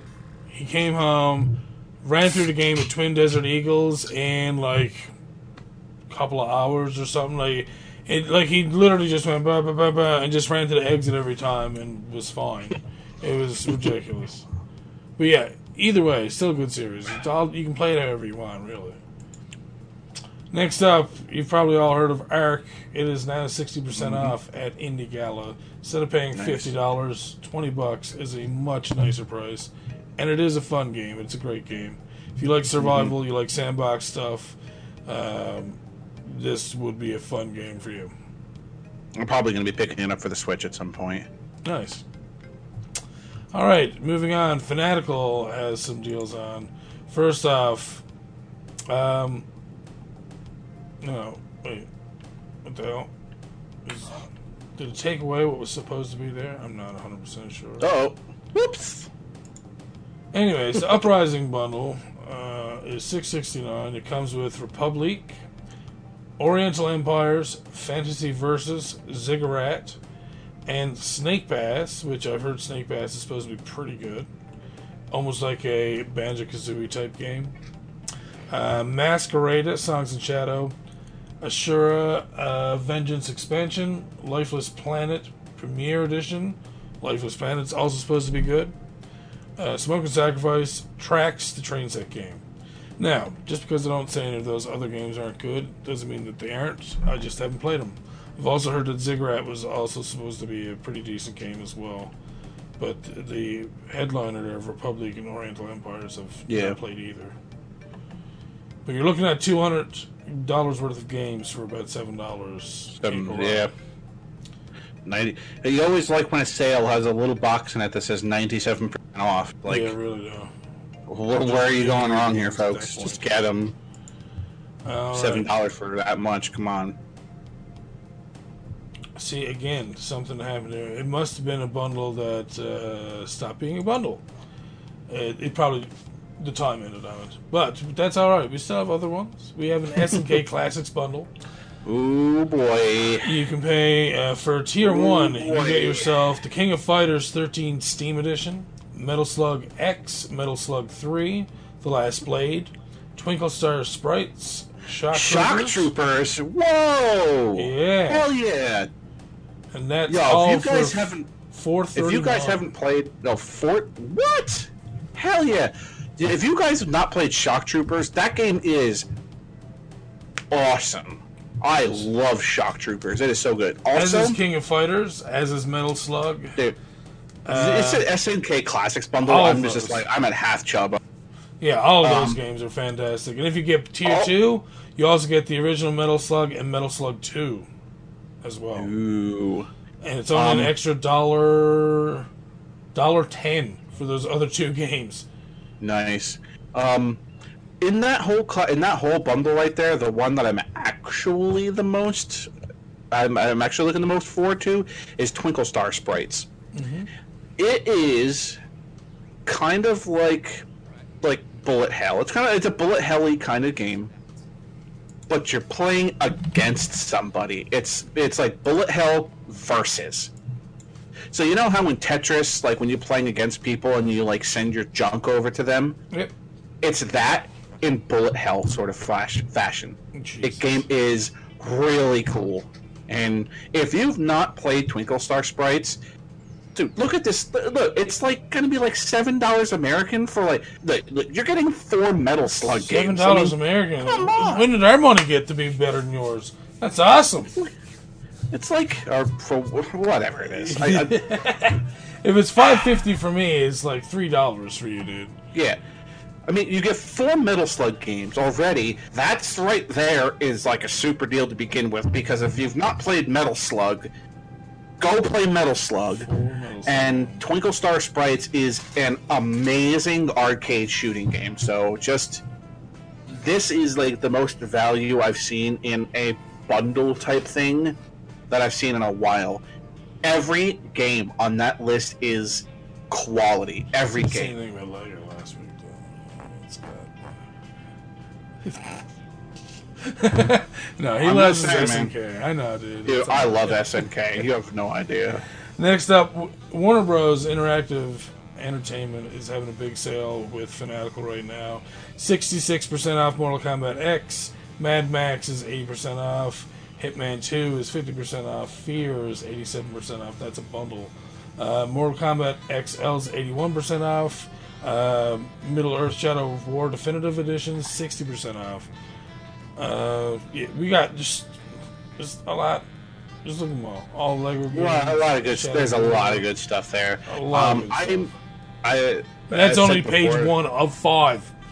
Oh wow, jeez. I mean, I've even said before, like I'm not a real big fan of like the the the, the psycho the psychopathic or whatever psychological horror Yeah. games, but if you've not played Fear, Fear is an amazing series, and if you. I'm not much into that sort of stuff, and I'm not really much into horror games, but Fear was really, really good. It actually made me want to play more than one game in the series. And that's not even like my cup that. of tea, as somebody might say. I'm, I'm not into it. Can't do it. Sorry, Scott. Oh, that- that's fine. I mean, it's not for everybody. Like, if you can't handle like super freaky out horror stuff, it may not be for you. You know, that's fine. And next up, and the last deal that we have is the Bandai Namco Entertainment uh, sale. 50% off of Soul Calibur 6 Deluxe Edition. Dark Souls Remastered, so 42% mad. off. I'm so mad that I'm saying this now because I paid full price for Soul 2? Calibur Six. What? I paid full price for Soul Calibur Six. I'm so tilted. Oh, and there's Soul Calibur 6, just regular edition for 50%. Yeah. Yeah, Jump Force Oh, is on there as well, but no no uh, price reduction on that. Not all their games are on, unfortunately. A lot of other good games, but still expensive as hell. I mean, I would love to play Jump Force. That would be so good. yeah. Uh, I probably only play Goku. of course you would. I mean, let's be real about this. I probably only just play Goku. All right, first we're gonna go to Kickstarters, then I'm gonna do my news, and then we should wrap it up by that point. So, first half, I have a new NES game, Soko Banana, an 8-bit puzzle game for the uh, Nintendo. Do I have to refresh this just to get like, give me my video back? All right, let's have a watch. You gonna let us watch it, or use? Uh, what? Hey, we've back. We've, we're fully back, guys. We're taking our video down. Eat me. Oh, to take their video. I don't know. I, I tried pressing play. Oh, here it is. Now it goes crazy. So yeah, here, here's what Soko Banana is, more or less. It's just an easy little puzzle game, but again, I, I'm cool with just being able to get an NES game. And I do. Oh, we'll be featuring some uh, games for the NES, some of the newer games for the NES, once I get to them on RetroQuest. Wh- Whoa, those are a little bit suggestive. Those bananas. Oh, I like the box too. It's plain as fuck, but I like it. Perfect. So yeah, it's basically a little puzzle game. I can't see it being a bad thing. They're only looking for seven thousand, so they weren't asking for like a billion dollars to make a fucking game or anything. Seven thousand dollars is very acceptable. They've already made it. Obviously, they've almost doubled it. They only have six days to go. Only 160 backers. That's actually still pretty good. Yeah, right. For that kind of that kind of uh, it's pretty good. Mm-hmm. All right, so you can get a digital ROM file, instruction PDF, and a digital soundtrack for about seven dollars Canadian there. Um, they're expecting this to be out March 2020, by the way, so we'll be having the new game by that point. T-shirt edition, I guess, comes with a T-shirt as well as the same as the previous. Physical light edition. For old school gaming on a real NES, this is the reward you need. Forty-two dollars. Get you the game on cartridge, a gray cartridge. You get a dust sleeve. You get a, a, a copy of the ROM file, the PDF, and the soundtrack. Standard edition, you get the gray cartridge, uh, instruction booklet, and a box, dust sleeve, and same as everything else.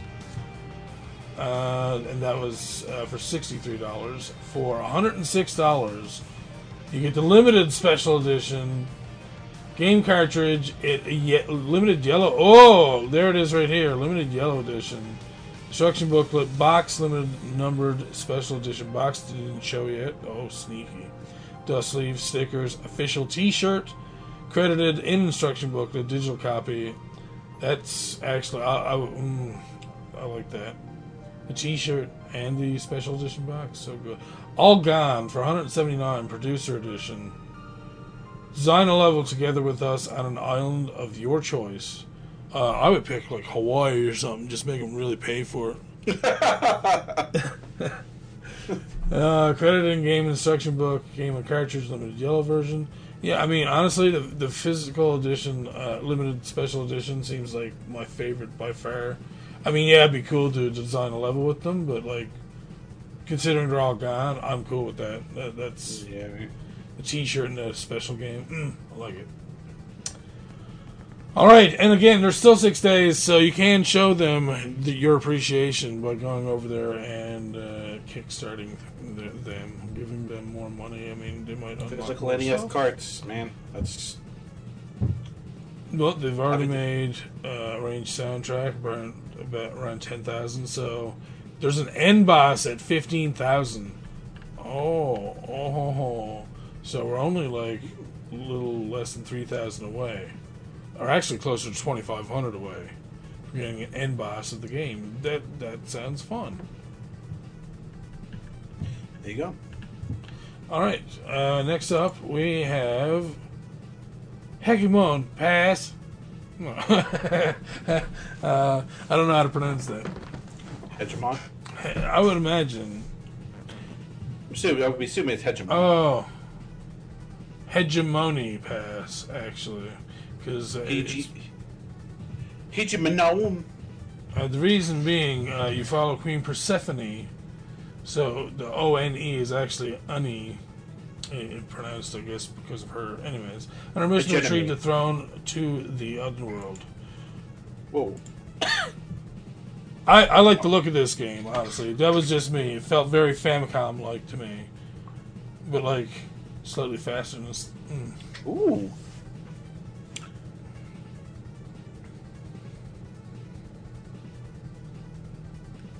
Yeah, there there's it's it's very unique looking as well, but it's oh, I like the pixel style. Yeah, right. I like this. And it's all about uh, I guess the Greek and and uh, uh, what's the other fucking crowd? Greek and Roman mythology. Jesus, I kept thinking Italian. I'm like, it's not Italian, it's Roman, which essentially is the same thing. But yeah. Anyways, someone's gonna stab me because I said that. Uh, This is pretty cool. yeah, I, I'd like to play this.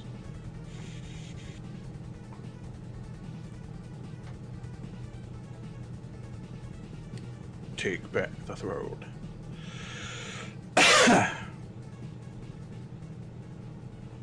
Medi. Uh oh. Oh, different party members can do different things. This is actually pretty cool.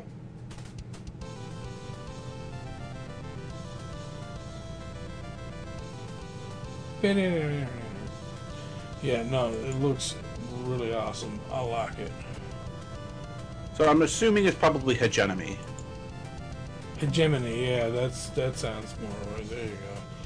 Yeah, they've only got two weeks left. They're looking for twenty four thousand. They've only raised nine hundred. Wow, really? For a game that looks like that? Yeah, I'm. I was super surprised. Wow, the game looks really cool. I- It's stealth not- RPG. Like it's kind of it's almost kind of new-ish. I don't know. I it just seems like a really cool game to not have that much backing. Yeah, uh, I mean, maybe they just need to have more PR for it. I guess so, yeah. Because I mean, honestly, this looks fun. Like it looks Yeah, like it there's a RPG fighting system to it, but it also looks like there's platforming and stuff to it. Yeah. Here's That hoping you guys get your uh, funding for this because it looks really cool. I hope so, because this looks awesome. No, there's no way they'll probably rate. Well, you never know. The right people never know. Find out about it. Maybe guess. maybe we might get them that help that they need. You know what I'm saying? Let's hope so. Jesus, this is so nice. And they have some pretty cool uh, rewards over here as well. Design an enemy, stealthy backer. All those are gone already. Jam, that was fast.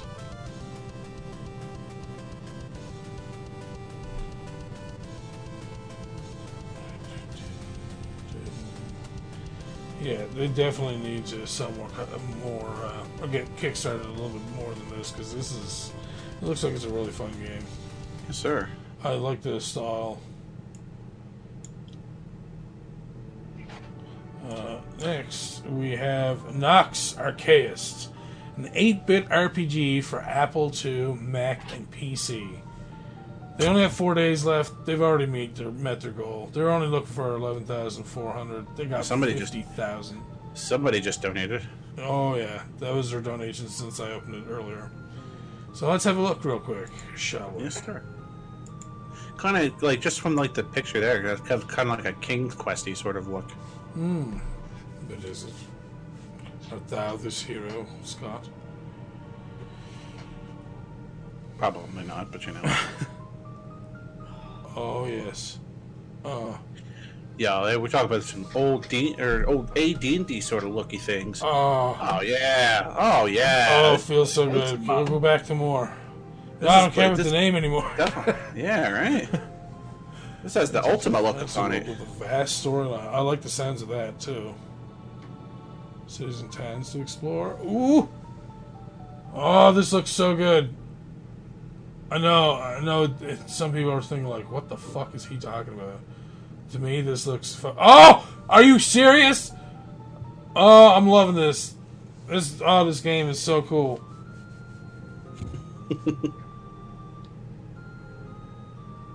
oh, what? What? Oh, is that dude? Oh, I'll come to get you. I'm gonna get you. I'm gonna get you. Look at my flamey sword. I'm gonna get you. All right. I don't need to listen to you, dude. I, I understand. You're trying to look for money for your game. Your game looks good. I can see why it was back so quickly. I mean, what else needs to be said? It's like, kind of looks like a new Ultima sort of adventure sort of thing. So, So for 59 US, 79 Canadian, you can get uh, what looks like to be, ooh, maybe not that one. Full color game box, printed manual. Whoa, five, five and a quarter inch floppies. Ah, USB drive containing the game, full color God. paper map of the realm, my digital downloads of the game.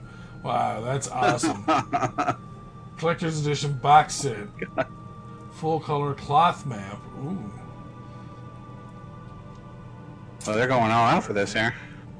Tokens of the realm, game artifact, crown jewel, writ of the queen, sealed with wax using the royal insignia. Oh, that's pretty awesome. Right? Oh, now they have they show all of it over here. Look at all, oh, ah, it takes like four, five and a quarter inch floppies. There's the cloth map. That looks so nice. Castle box set. Oh my god, they got so much shit. There's so many different things you can do. See, this is awesome.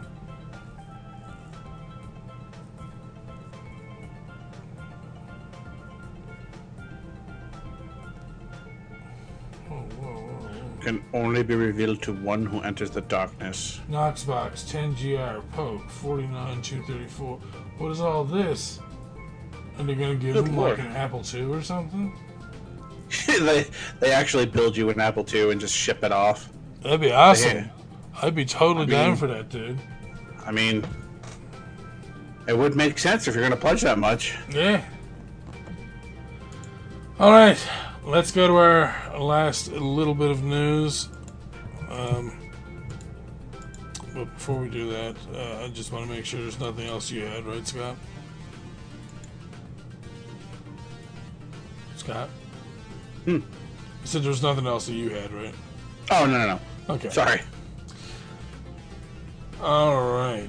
So uh, this week I've got some uh, some more news from the retro indie retro news. A new NES game services from Iodine Dynamics. Iodine Dynamics. Gee, I. I'm waiting for Scott to just laugh at me. I'm just looking over at his fucking face. Keep going. Oh god. So yeah, this is it. Can we watch this? Is it, is it wow, a new NES game. there we go. Hit hit nurse. They're immediate. What? Hit Watch, watch this has nothing to do with the fucking. Oh, no, here we go. What the?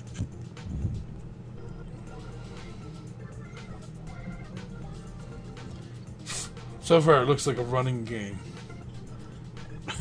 I mean, running simulator Oh, 2019. hang on, tree. We're almost all extinct. What?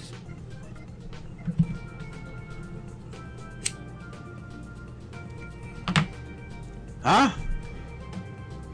Another game is set to take center stage. We just come across a tweet from Remwive. Uh, they released the final version of What Remains, an 8-bit interactive fiction and adventuring adventure video game for the NES about environmental issues, manipulation of public opinion, and whistleblowing. It's a political game. Yeah. So you links to the ROM and the cartridge and stuff is all there. Uh, if you guys want it, uh, head over to Indie Retro News. Um, but yeah, it's a it's a new NES game. I guess I don't know how much I'd want to fucking play it. Though, now that I know it's actually all I mean, playable. Sure. I mean, it's a different idea for what it's worth. So I mean, maybe it could be fun. I mean, speedrunners don't care about stories, so I mean, maybe it's speedrunnable. That's all I get. How do we uh, how do we make a dystopian future as fast as we possibly can? let's let's speed run this sort of this kind of game. Like, how fast can we overthrow the government? Go. Depends on how much money you have, I guess. Now, I know Scott said he's not a huge fan of these types of games, but uh, Winterdane, a double-sided games, announces a new Commodore 64 Rogue Dungeon Crawler. Uh, double-sided games have been the highlight of the retro community the last few months. Not only did they announce that Black Dawn Rebirth was coming to the Amiga, they also announced the 1st of July they'll be releasing Realms of Quest 5 or V for the VIC 20. Uh, well, they're not finished with us yet because as of this afternoon, they've also told us the new game called Winterdane will be coming to the Commodore 64 with teamwork by S- Saul C12 and JC Lonningdale. Although there isn't much else to go on, Double Sided Games has said Winter Winterdane will be a first person rogue type RPG with randomly generated levels that is going to be developed for the Commodore 64. As for any further information, you just have to wait and see. Best off following their Twitters is uh, what their response to that would be. So, but if you're into this, like I said, I, I mentioned a few guys earlier who'd be really into this. If you're into these dungeon type crawler games, uh, definitely check this out. Coming out July 1st. Um, also, there's lots of really good emulators out there for these older games, so you might be able to get a ROM or something and play as well. Yes. And next up, oh, we have Sc0tb0t. Ah, it's it's Scottspot now. Plays a plucky little robot and stop the Loch Ness monster. It's for the ZX Spectrum. I saw that. I'm like, whoa. I'm gonna see if it loads up. Here we go. Whoa. Maybe. Oh, here we go. want to get to the gameplay because, well, that's what I'm mostly interested in. Now, you have to remember that a lot of the ZX Spectrum stuff was either text or this, like just. Whoa. Rid Scotland of the virus of mankind. Well, oh, okay. Go get get that shovel. Yeah, you got that shovel. Now get. Now get. Go go. I So, yeah, it, it's a platforming. I, I like the colors the most. I, I don't know why. I find the ZX Spectrum very intriguing. I love the color scheme that he uses. I don't know why. It just I do. Just because. Yeah. I don't know. Something charming about its nostalgic look of like I mean, guess. It definitely looked like a ZX Spectrum Oh, kind of game. yeah, that's for sure. All right, so it features 27 levels, uh, a lot of lives, and a, a lot of moving enemies to keep you busy. Uh, but I mean, it looks like your basic platforming game. I, I can't see it being horrible by any means. Trying to defeat the Loch Ness monster as a robot. That, that's a different type of uh, premise. to I mean, I, I've uh, I've fought some bosses, and I have to say the Loch Ness monster's never really actually been one of them. No, that's true. oh, of course, we have some of the news that same thing that happened to Scott's news. Just decided to vanish. Disappear. Yeah, for whatever reason. We had news. It ain't I, I've got it. I know it. I know it's there. All right, let's see if I can come back to that. Jesus Christ. So, for anyone out there who's looking to play Skull and Bones, it's not coming to E3, and it's delayed until next year. Huh.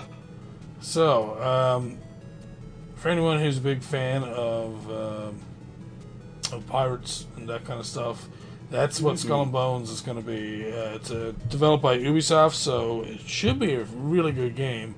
My only issue that I have with Ubisoft to begin with is that I have to open up their own little platform thing to play their games. It's like I don't want to have one for GOG, one for Steam, and one for like, Jesus, just give me one. That's it. One for everything. That's it. That's all I want. There you Good go. luck with that. Here's your million dollar company idea. Somebody out there sitting on their butt with coding knowledge and stuff. Go make a fucking multi platform thing that incorporates all of them. So you can just sign into one and they're all signed into automatically for you. And you can just There pull your games from there. Uh, anyways. Uh, it's going to launch now in April 2020. Uh, the delay uh, for new IPs is coming to have uh, evolutions of creative vision, and this requires more development time. So, due to, I guess, conflicts in, in, in what they want to do with the game, it's going to take a little bit longer. Gotcha. But it's another game I'm looking forward to. I just hope that it's a lot better than um, Atlas. Atlas, when that came out, Jesus Christ, man. Yeah. I played for an hour, and I died for an hour. Not like the entire time, just dying over and over for a fucking hour. Okay, I'm dead. I, I died from being cold. All right, I know I'm gonna start a fire this time. All right, let's respawn. Yeah, I want to respawn this island. But right into the ocean. Uh, I can see the island like a kilometer away from me, or a mile for you Americans. And I'm just like, uh, what? So I start swimming, and of course, what happens? Oh, well, first you get these nice big wave swells that just drop you 20 feet back into the ocean each time. And then when you slam down, apparently that attracts, you know, sharks. So then you die there again, and then they, keep doing the same thing. And I get so mad that I keep fucking getting spawned out in the middle of the fucking ocean with. And then there's dolphins that want to kill you too. What is wrong with this game? That is the worst. Anyways, I have more trust in Ubisoft that they won't make a shit show out of it. Hey, dolphins want to kill you, man. They have their own purposes. Scott. I'm not better than that. Moving on. Yeah, Morrowind Rebirth overhaul mod got a big update. Mm. So, for those of you who weren't to know, there was a huge overhaul mod for Morrowind called Morrowind Rebirth, which basically updates all the graphics, the look of the game. It looks fantastic. It doesn't have that weird foggy uh, kind of look to it anymore. It looks very nice. And apparently, it just got a huge, huge update uh, to the mod itself.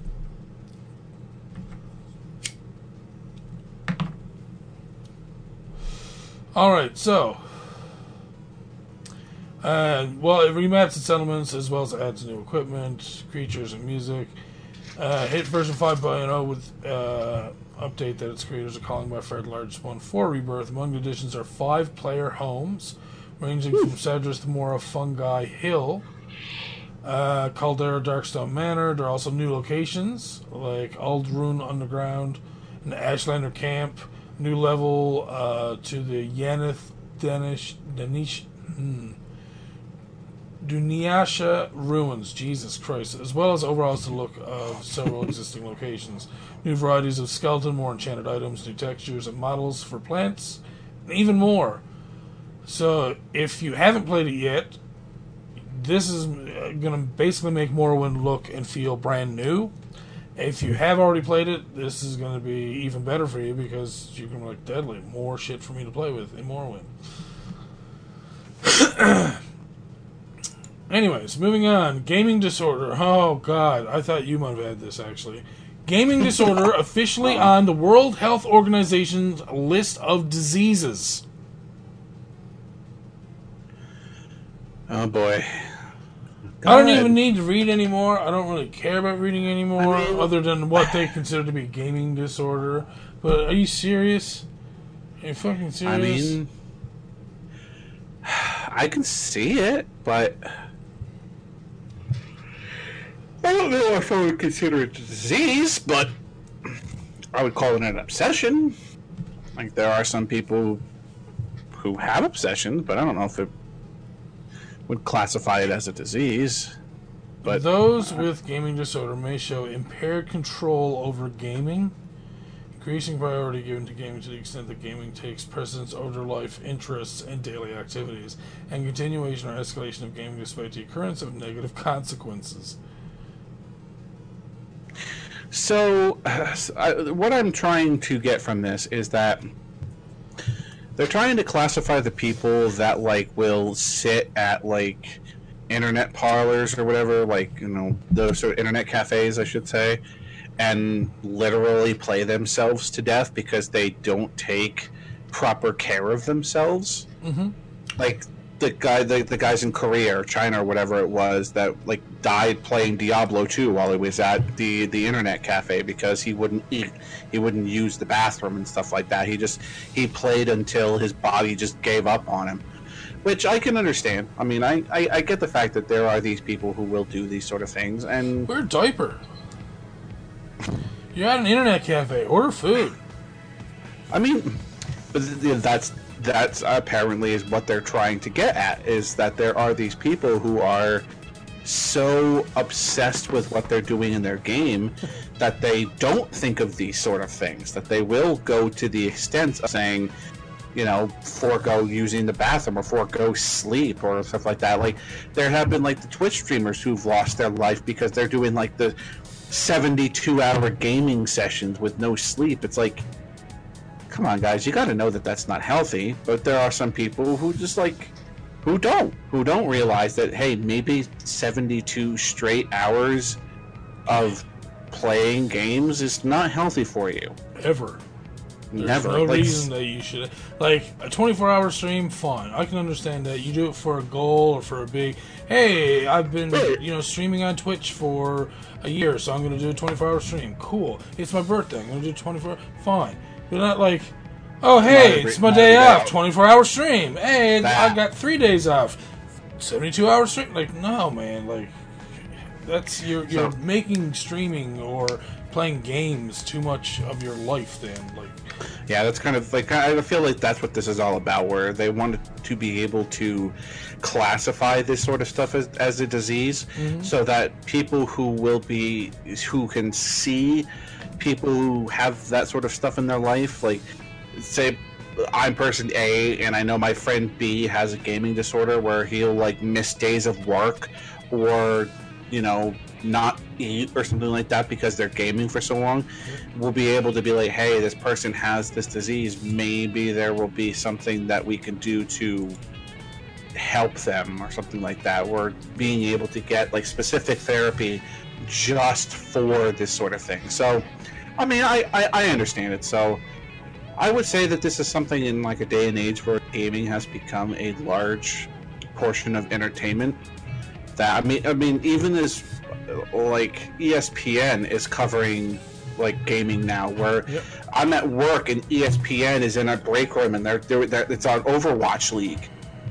Oh, So it's like even even like major stations cover gaming at this point. So it's like we're in a day and age where video gaming can become part of people's lives to the point where they are not doing it healthily. yeah, just overabsorb more or less. Mhm. You gotta be able to f- make that fine line determination for yourself and know like what you should and shouldn't, like how much you should and shouldn't be doing, and when Right. you're taking time to, you know, if, if if there's ever comes a time that you say no, I can't stop playing this game to eat, then I think that's when you have a problem. Or if you, Yeah. I can't go to sleep right now because I have to play this game, that's a problem. Like you, Yeah. you got to get that sorted. There's there's Yeah. more time. You got lots of time in your life to keep playing these games. You know, Uh, it's just a gaming disorder classified as a mental health condition, but is the move premature? I don't think so at all. I don't think it's premature even even a little bit. I think this is something that definitely needs to be addressed at a mental health issue, or at, at a mental health level, I should say. I'm sorry. That there needs to start being support groups or medical groups that are doing studies on this sort of thing, because it, it you can classify it in the same way as like gambling. I mean, or trust me, I know several people who have gambling disorders that absolutely ruined their lives. They're, you know, a a friend of mine when I used to work at, you know, um, I worked at a local bar like 15 something on, maybe like less than 15 years ago.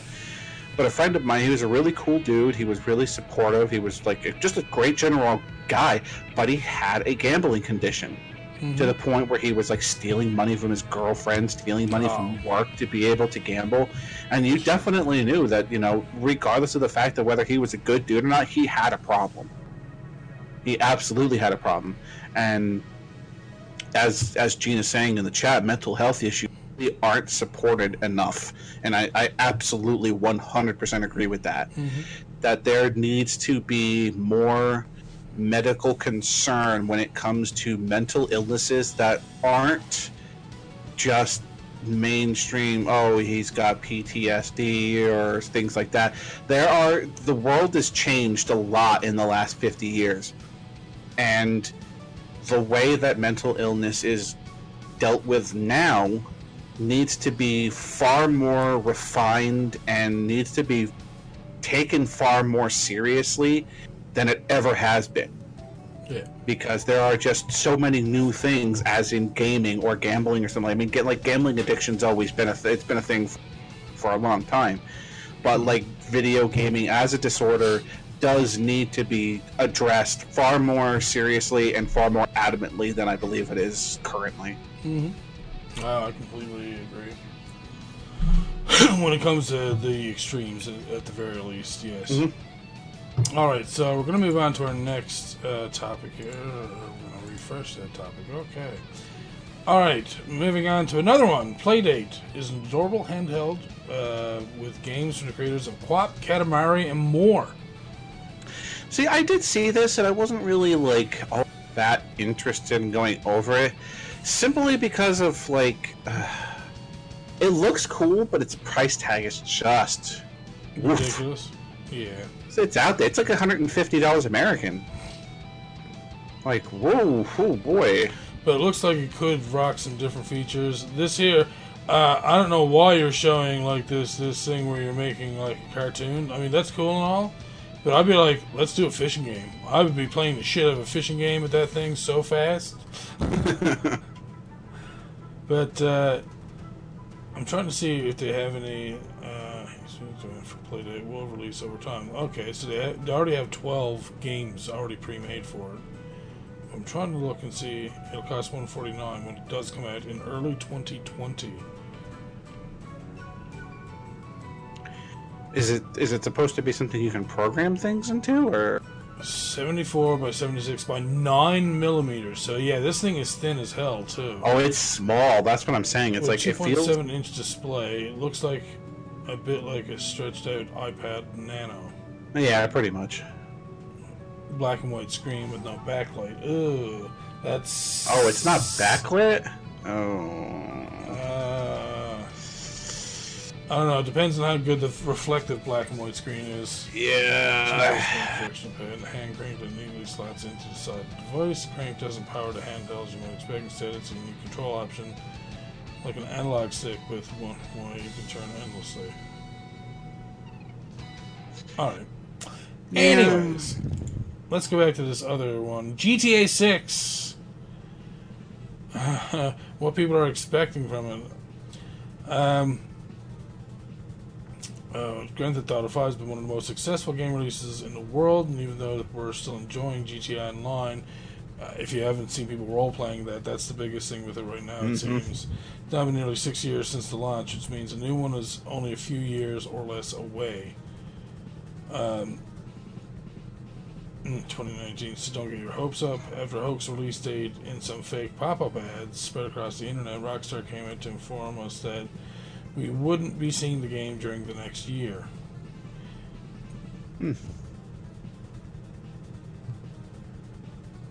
Alright, so, uh, we're hoping GTA 6 announcement isn't too far away, but we will probably be waiting a while to play it.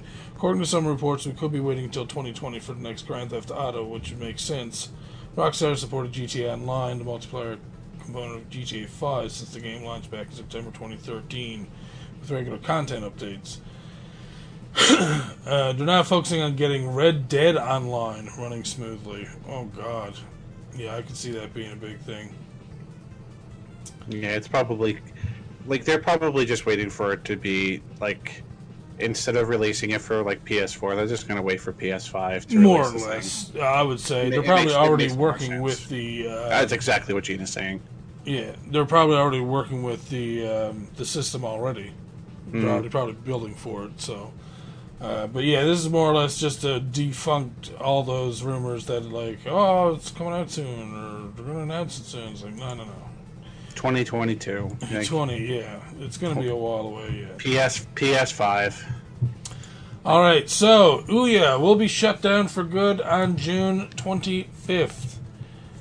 This was one of the biggest Kickstarters ever, and uh, basically they were saying, "Oh, this is going to make like uh, the console kings, like Xbox and PlayStation, become like."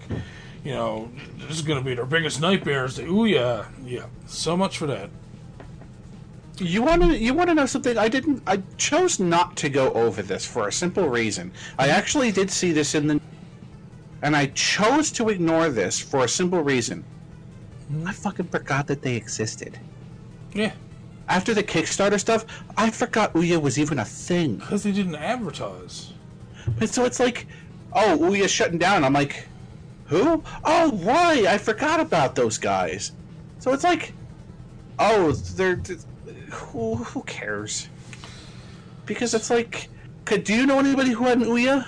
Uh, I knew a couple of people who had them, but again, like because they didn't advertise, everyone forgot about them. At one point, I wanted to get one, and I, same as you, I literally forgot all about it because there were more mm-hmm. important things for me to buy or want.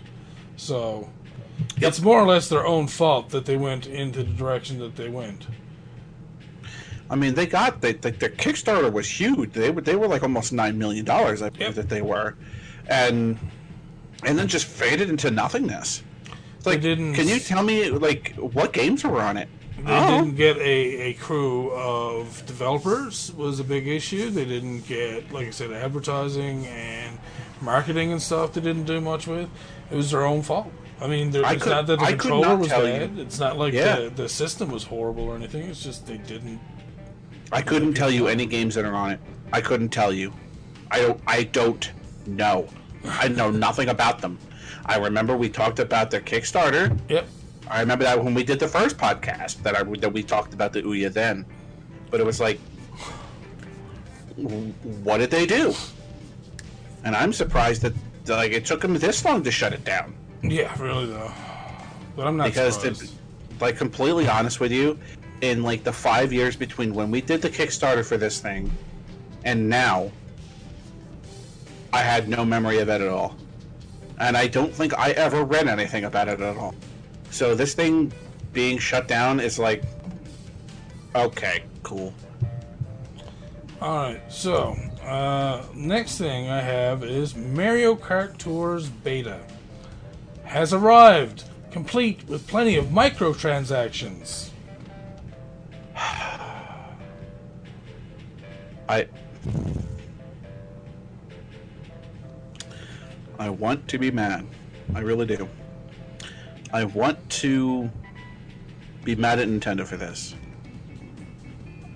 I the problem with this the problem with Mario Kart Tour I believe is that it's going to be everything that we've wanted out of Mario Kart.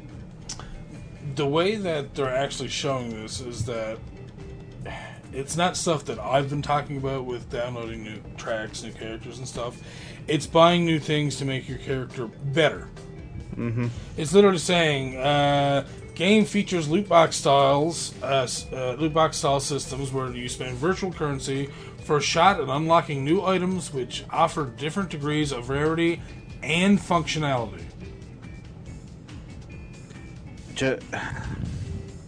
I feel this is the thing. That this is the thing. I feel this is going to be the Mario Kart we've always, Kind of, they're gonna- yeah, but it's not going to be for. but the they're gonna fuck it up. They're gonna keep But it out on the fucking. Actually, no. What they'll end up doing is they'll do Mario Kart 9 and incorporate aspects that work with this, which maybe it's a smart idea. Maybe doing it on this handheld thing is smart. See what people actually enjoyed the most about this new stuff that they add. You know, your smaller amount of people, and if they like it, okay, let's bring it into Mario Kart 9 so that the, our bigger, you know, group of players are, you know, can take advantage of it there. So that we refine it better for them rather than like, hey guys, do you like this? No? Oh shit. Okay. Uh, sorry. Let's try something else. You know. But I don't know. See, I, don't know. It's just for me. This is going to be like the, the, the I don't know. Having an Android Mario Kart, I think is cool. I think having all of these microtransactions going on for a Mario Kart game is just is just horrific. And the thing is, it's like I said, maybe not gameplay wise, but content wise, it's probably going to be the game we've always wanted. Like I like I've Mhm. been saying, Yep. it's going to have all this stuff. It's going to have all the characters. It's going to have all the tracks, and they're going to go about it the wrong way. Mhm. And I really, I don't understand why Nintendo is continuing to go down this path. They're- I don't they- think they, they- need to bother with the mobile gaming on phones. See, but that- Uh, I but think that's it's a the waste thing. of their time and money and effort. this really. this is this is where Nintendo's headed. They've Mm-hmm. already said that this is where they want to go. They want to go down the the, the the mobile the mobile path, and you can see it with games like Fire Emblem Heroes, who have already done this, Mhm. and the Animal Crossing game, uh, uh the Animal uh, Pocket Camp or, or, or whatever it's called. That they've already done this and they're they're going down this microtransaction path. And the problem is, instead of giving us a game like Mario Kart Ultimate or something like that, where literally just everything is in the game, but it's going to take you 50 hours to unlock everything, they're going to go down this path, and they are going to ruin their franchise for the sake of microtransactions. Yep. I, I really don't think that there's any need for them to even bother with mobile. I- like you're fine with the the 3DS guys, but if it's starting to fail, that doesn't mean let's go play with phones. That means work on what always worked for you for years and years and years. And and the problem is is that like the 3DS is still like their main thing. They haven't even I don't I don't believe because I haven't seen anything about it. They haven't said anything about making another new uh, handheld console. So the 3DS is here to stay for a while, Hmm. and it just instead of supporting something like a 3DS handheld, like a new a new handheld like that, which everybody would support. Trust me. As soon as you just say, "Hey, here's a new handheld," oh, we're putting a new Pokemon game on it. You don't think that that shit would sell like hotcakes? I mean, come on, let's be realistic here. but that's that. I mean, they Nintendo themselves have even said, "Hey, we want to go down this mobile path," mm-hmm. and they're like I said, like I said before, they're just going to ruin franchises by doing it. And I hate the fact that the the franchise that they're going to pick for their next one is Mario Kart Yeah. because we went over in the last podcast that Mario Kart 8 Deluxe is the best selling Switch game. It has like 13 million plus copies. yeah. So why are you doing this? Why? What is the point of this? Is 13.8 million console games not not good enough for you guys? Make another Mario Kart game that just has everything. Do you want to watch a Mario Kart game sell 20 million copies? Do that. I've, I've already said make downloadable content for extra tracks, extra characters, and all that stuff. Make it so that it's not like, oh, it's more unfair if you get the, th- in this. They're actually saying that it, you could unlock a character that's better for some tracks That's than bet- others, which Yeah. to me is fucking stupid. It's as as Gene said, they're pay to win card. I, I don't want that. There's no fucking need for that to be in any Nintendo game to begin with. But if you Nope. just simply put in, hey, here's a new cup, five dollars. Here's uh, a new set of uh, three characters, five dollars. You're gonna get your money, no problem. Those microtransactions, you'll go all you can go all day long, and people will love the shit out of those. But if you do just pay to win bullshit, yeah, no, people are gonna get fucking upset about that stuff. But you know the you know, you know the thing that sucks about this the most? It's gonna work. Hmm. Because it's Mario Kart, and people are going to pay for it. Well, you can't And do anything that's- about what people want that's to do. that's the thing. That's the thing about it. Mario Kart is such a historically huge franchise where the games are basically like uh, if there's been like maybe 10 mario kart games i'm just going to throw a number out there i really don't know how many that there's actually the mario kart 8 i'm just throwing it out there but all of them have been super good all of them i want to say like maybe one game has been like subpar compared to the others but it's like come on just just mm-hmm. just just make make Mario Kart 9. Give us everything. It's just it's that simple. Don't don't do this to your fan base. Don't do this. Don't do this to your IP. Don't do this. I hope Gene doesn't mean Double Dash for the GameCube, because if he says that sucks, then he obviously doesn't play much Mario Kart.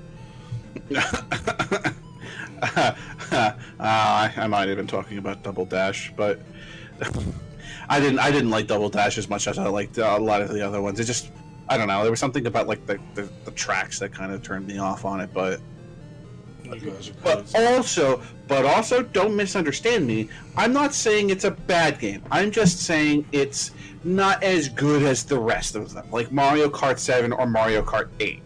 It did not perform as well, in my opinion. That's where those But- games derive from, though. All the same. Right. Anyways, we're not talking about that.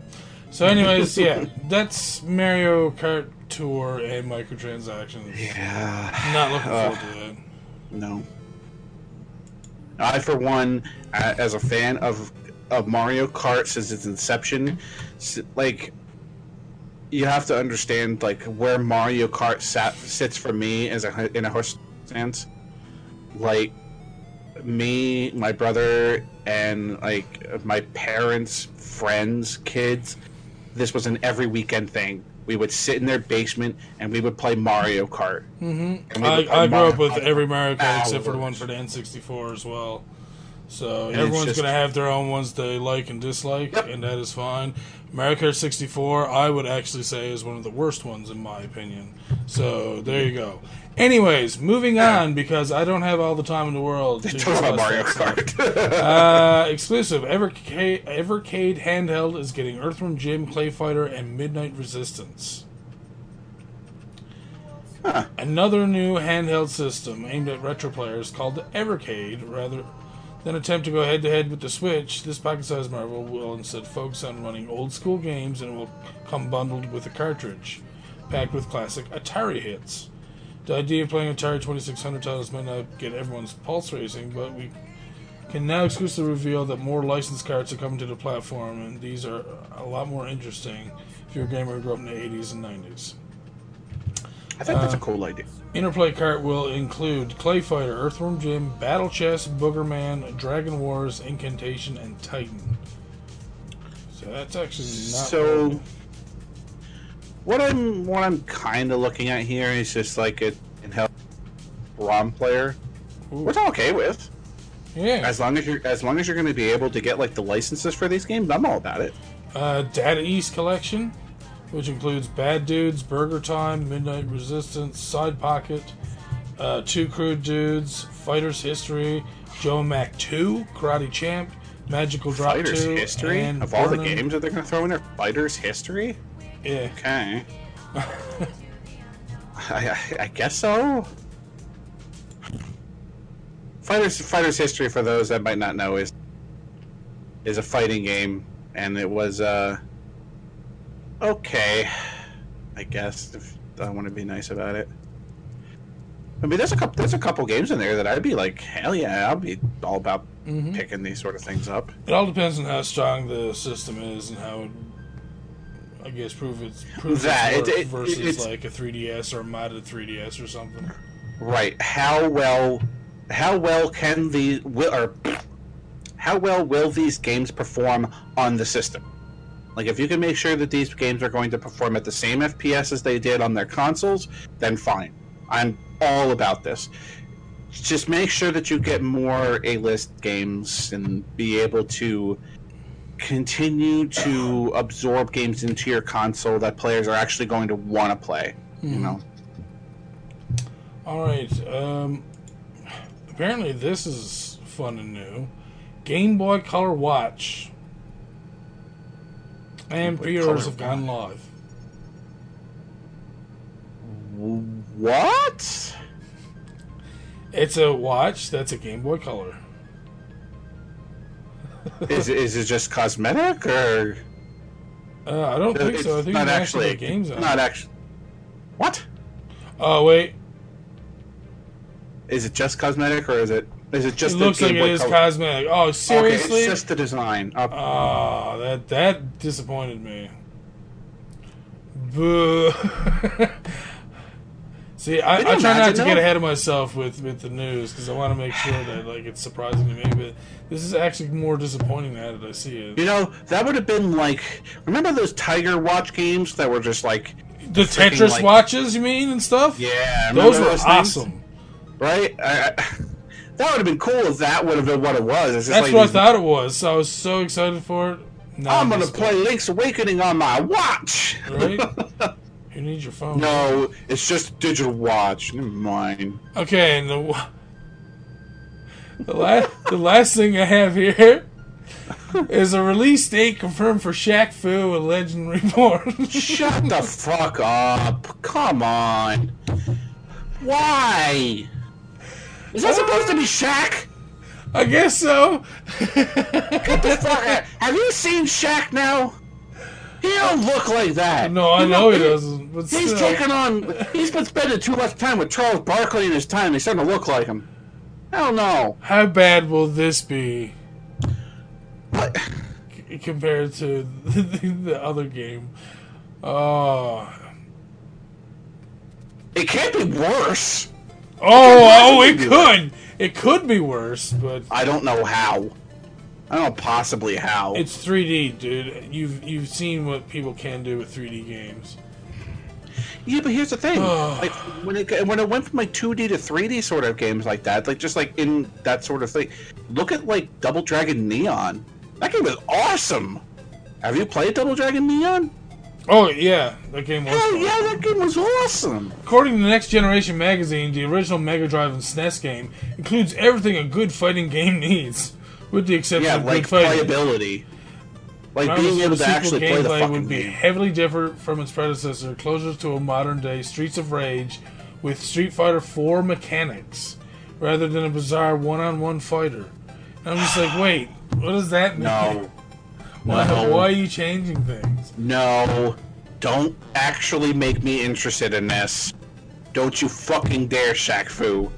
Don't you do this. So wait, if it's Streets of Rage combined with Street Fighter 4, does that mean like you're just walking down the street and you start fighting a guy, and if you punch him like more than three times, you get into like round one, and then you just like start fighting, and then you do a best two or three? Because that's gonna be the longest game ever. I'm, I'm assuming that it's probably like a Streets of Rage thing, but you're gonna have like fighting controls as if you were a Street Fighter character. Okay, well that's cool. Which I think actually it sounds actually pretty cool. Okay, No. reading what No, what Gene's saying over there making about me interested Shaq Fu being Shaq great. Fu? I, I, I, all I can say now is I have no trust in Gene's uh, taste of games anymore. Sorry, Gene. When is it supposed to be released? Uh, set up into a campaign ended May 5th, 2014. Da-da-da-da-da-da. Wait, I just. The thought that I'm actually going to be interested in something named Shaq Fu is just. oh, okay. They're waiting to develop it for the next, Wait, at least for the last generation machines, with the Switch version replacing the previous Wii U port. It will slam dunk on the PC, PS4, and Xbox One this spring in digital and retail format. So? No. Um, so it's to be a shock for the Switch. Uh, Stefan, why did you do this to me? This is old as fuck news, too, by the way.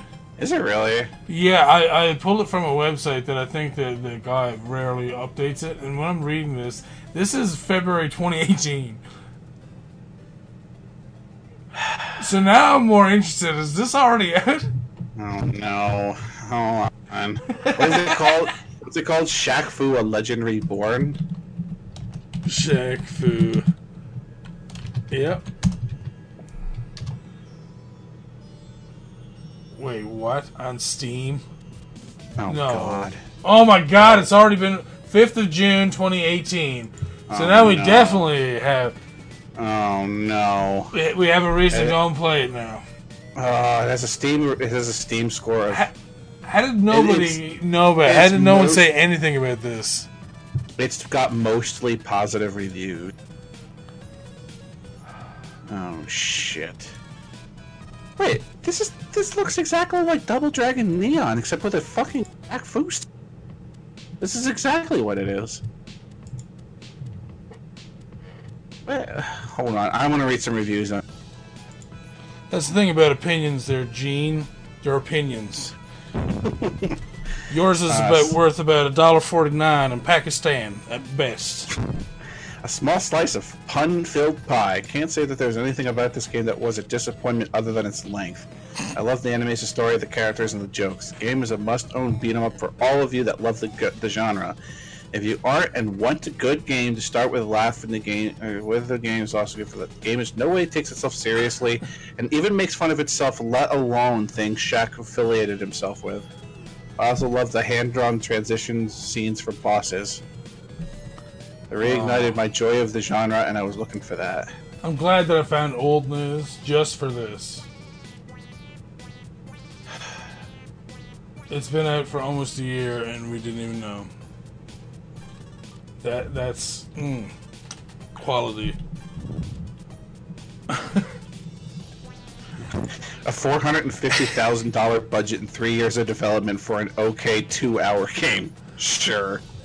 All right, well, I guess that pretty much that's it for us, dude. that's all the news we have. Oh God. All right. Well, I had to end it with something fun like Shaq Fu. son of a bitch.